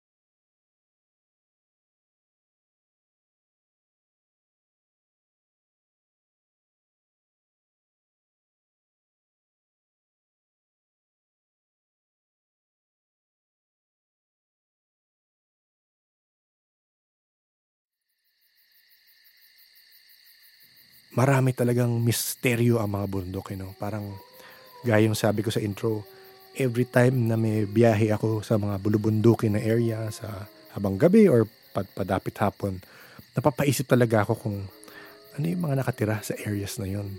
Ano yung mga paligoy-ligoy doon. Siyempre, hindi ko nakikita, manhid ako eh. Pero kahit hindi pa ako talaga personally nakaklimb ng hanggang summit, may sobrang fascination lang talaga ako sa mga bundok. I guess, if may area na pag-groundingan ko, I guess sa bundok yung pipiliin ko, sa mga forested area. Kasi parang at peace talaga ako sa mga areas na mapuno, na tahimik, especially pag matatangkad yung puno, tapos wala masyadong civilization sa, sa paligid. Gusto ko rin actually mag-compile para sa Beringan. Pero ayun, konti lang talaga nagkukwento about Beringan eh. Which makes you think, di ba? Si Brad Pitt kaya nanggaling sa Beringan? First rule of Beringan, you do not talk about Beringan. Corny ba? Sensya na. Ganun talaga jokes pag tumatanda. Pa-corny ng pa-corny. So, meron na ako isa pa lang actually na naku- nakuhang kwento about Beringan. Well, dalawa. Pero yun, medyo kulang pa eh. Medyo hilaw pa. So, kailangan pa mag-compile ng iba't ibang stories. Baka pag naka 4 or 5 stories na, gaya nito, nitong mountain episode, uh, pwede na for one episode yun. Si JJ actually, may narrated story rin yung lolo niya. Pero yun, feeling ko kulang pa. Baka some more, kailangan pa namin ng stories. Kasi baka mga 20 minutes lang yung tapos na. So if meron ka dyang nakatagong Beringan stories, message mo lang ako. Paalam mo muna sa mga taga-Beringan. Baka naman bisitahin nila ako dito. Napaisip rin ako recently while listening to The Paid Ones. The, the, the, the, the, the Paid Ones! Narinig ko doon na for sensitives medyo nagiging interactive pala ang podcast para sa kanila. Kasi minsan habang pinapakinggan nila, natatransport sila dun sa mga kwento or may intuition na nakikick in na may insight sila sa nakukuha sa mga stories na hindi naman na-mention sa episode, di ba? May ibang nag-email na sa akin na ganun eh. Like, may na-feel or may nakita ba kayo nakakaiba while listening to our particular episode? Baka may insight kayo nakuha na makakasagot dun sa mga questions ng ilang guests. Curious lang ako. Let me know kung meron man. Uh, baka gusto niyo ikwento sa Discord. And uh, we can dissect and uh, analyze it to death. Kwento ko rin lang ha, meron nag-message recently sa FB na may experiences na parang awakening na hindi niya masyado ma-explain pa. And ang una kong suggestion is mag-Discord siya kasi very supportive kayo dyan Uh, pag ganun kasi na hindi ko rin ma-validate yung ibang experience niya, since one, uh, manhid niya ako, and hindi ko ma-answer with certainty kung ano yung na-experience niya, di ba? Uh, the best I can do is to speculate and to send links on protection and past episodes na may tips on understanding your gift. Pero yun na yung pinakakaya ng powers ko sa ganyan. So I hope you, if you're listening to this, I hope you understand kung ba't ang kulit-kulit ko sa, na mag-join ka sa Discord. Kasi yun nga, uh, mas maraming parang hive mind din, di ba? Mas maraming may input, mas maraming experiences, baka may isa doon na mas makakasagot kaysa ako lang. So, I hope hindi ka masyado makulitan. Which makes me think, uh, kailangan ko ba gumawa ng episode na parang all-in-one recap? Parang things we've learned so far, parang gano'n. Parang condensed into one episode. Lahat ng natutunan natin so far. Anyway, future plans. Let's see. Okay, short and sweet muna ang LL. Hello to all the LLs and LLs to be. Loyal listeners, latak listeners. Uh, na-realize ko lang medyo konti lang pala kayo nakadiscover sa LL. So, hello sa inyong lahat. And thank you for listening. Uh, ingat kayo dyan.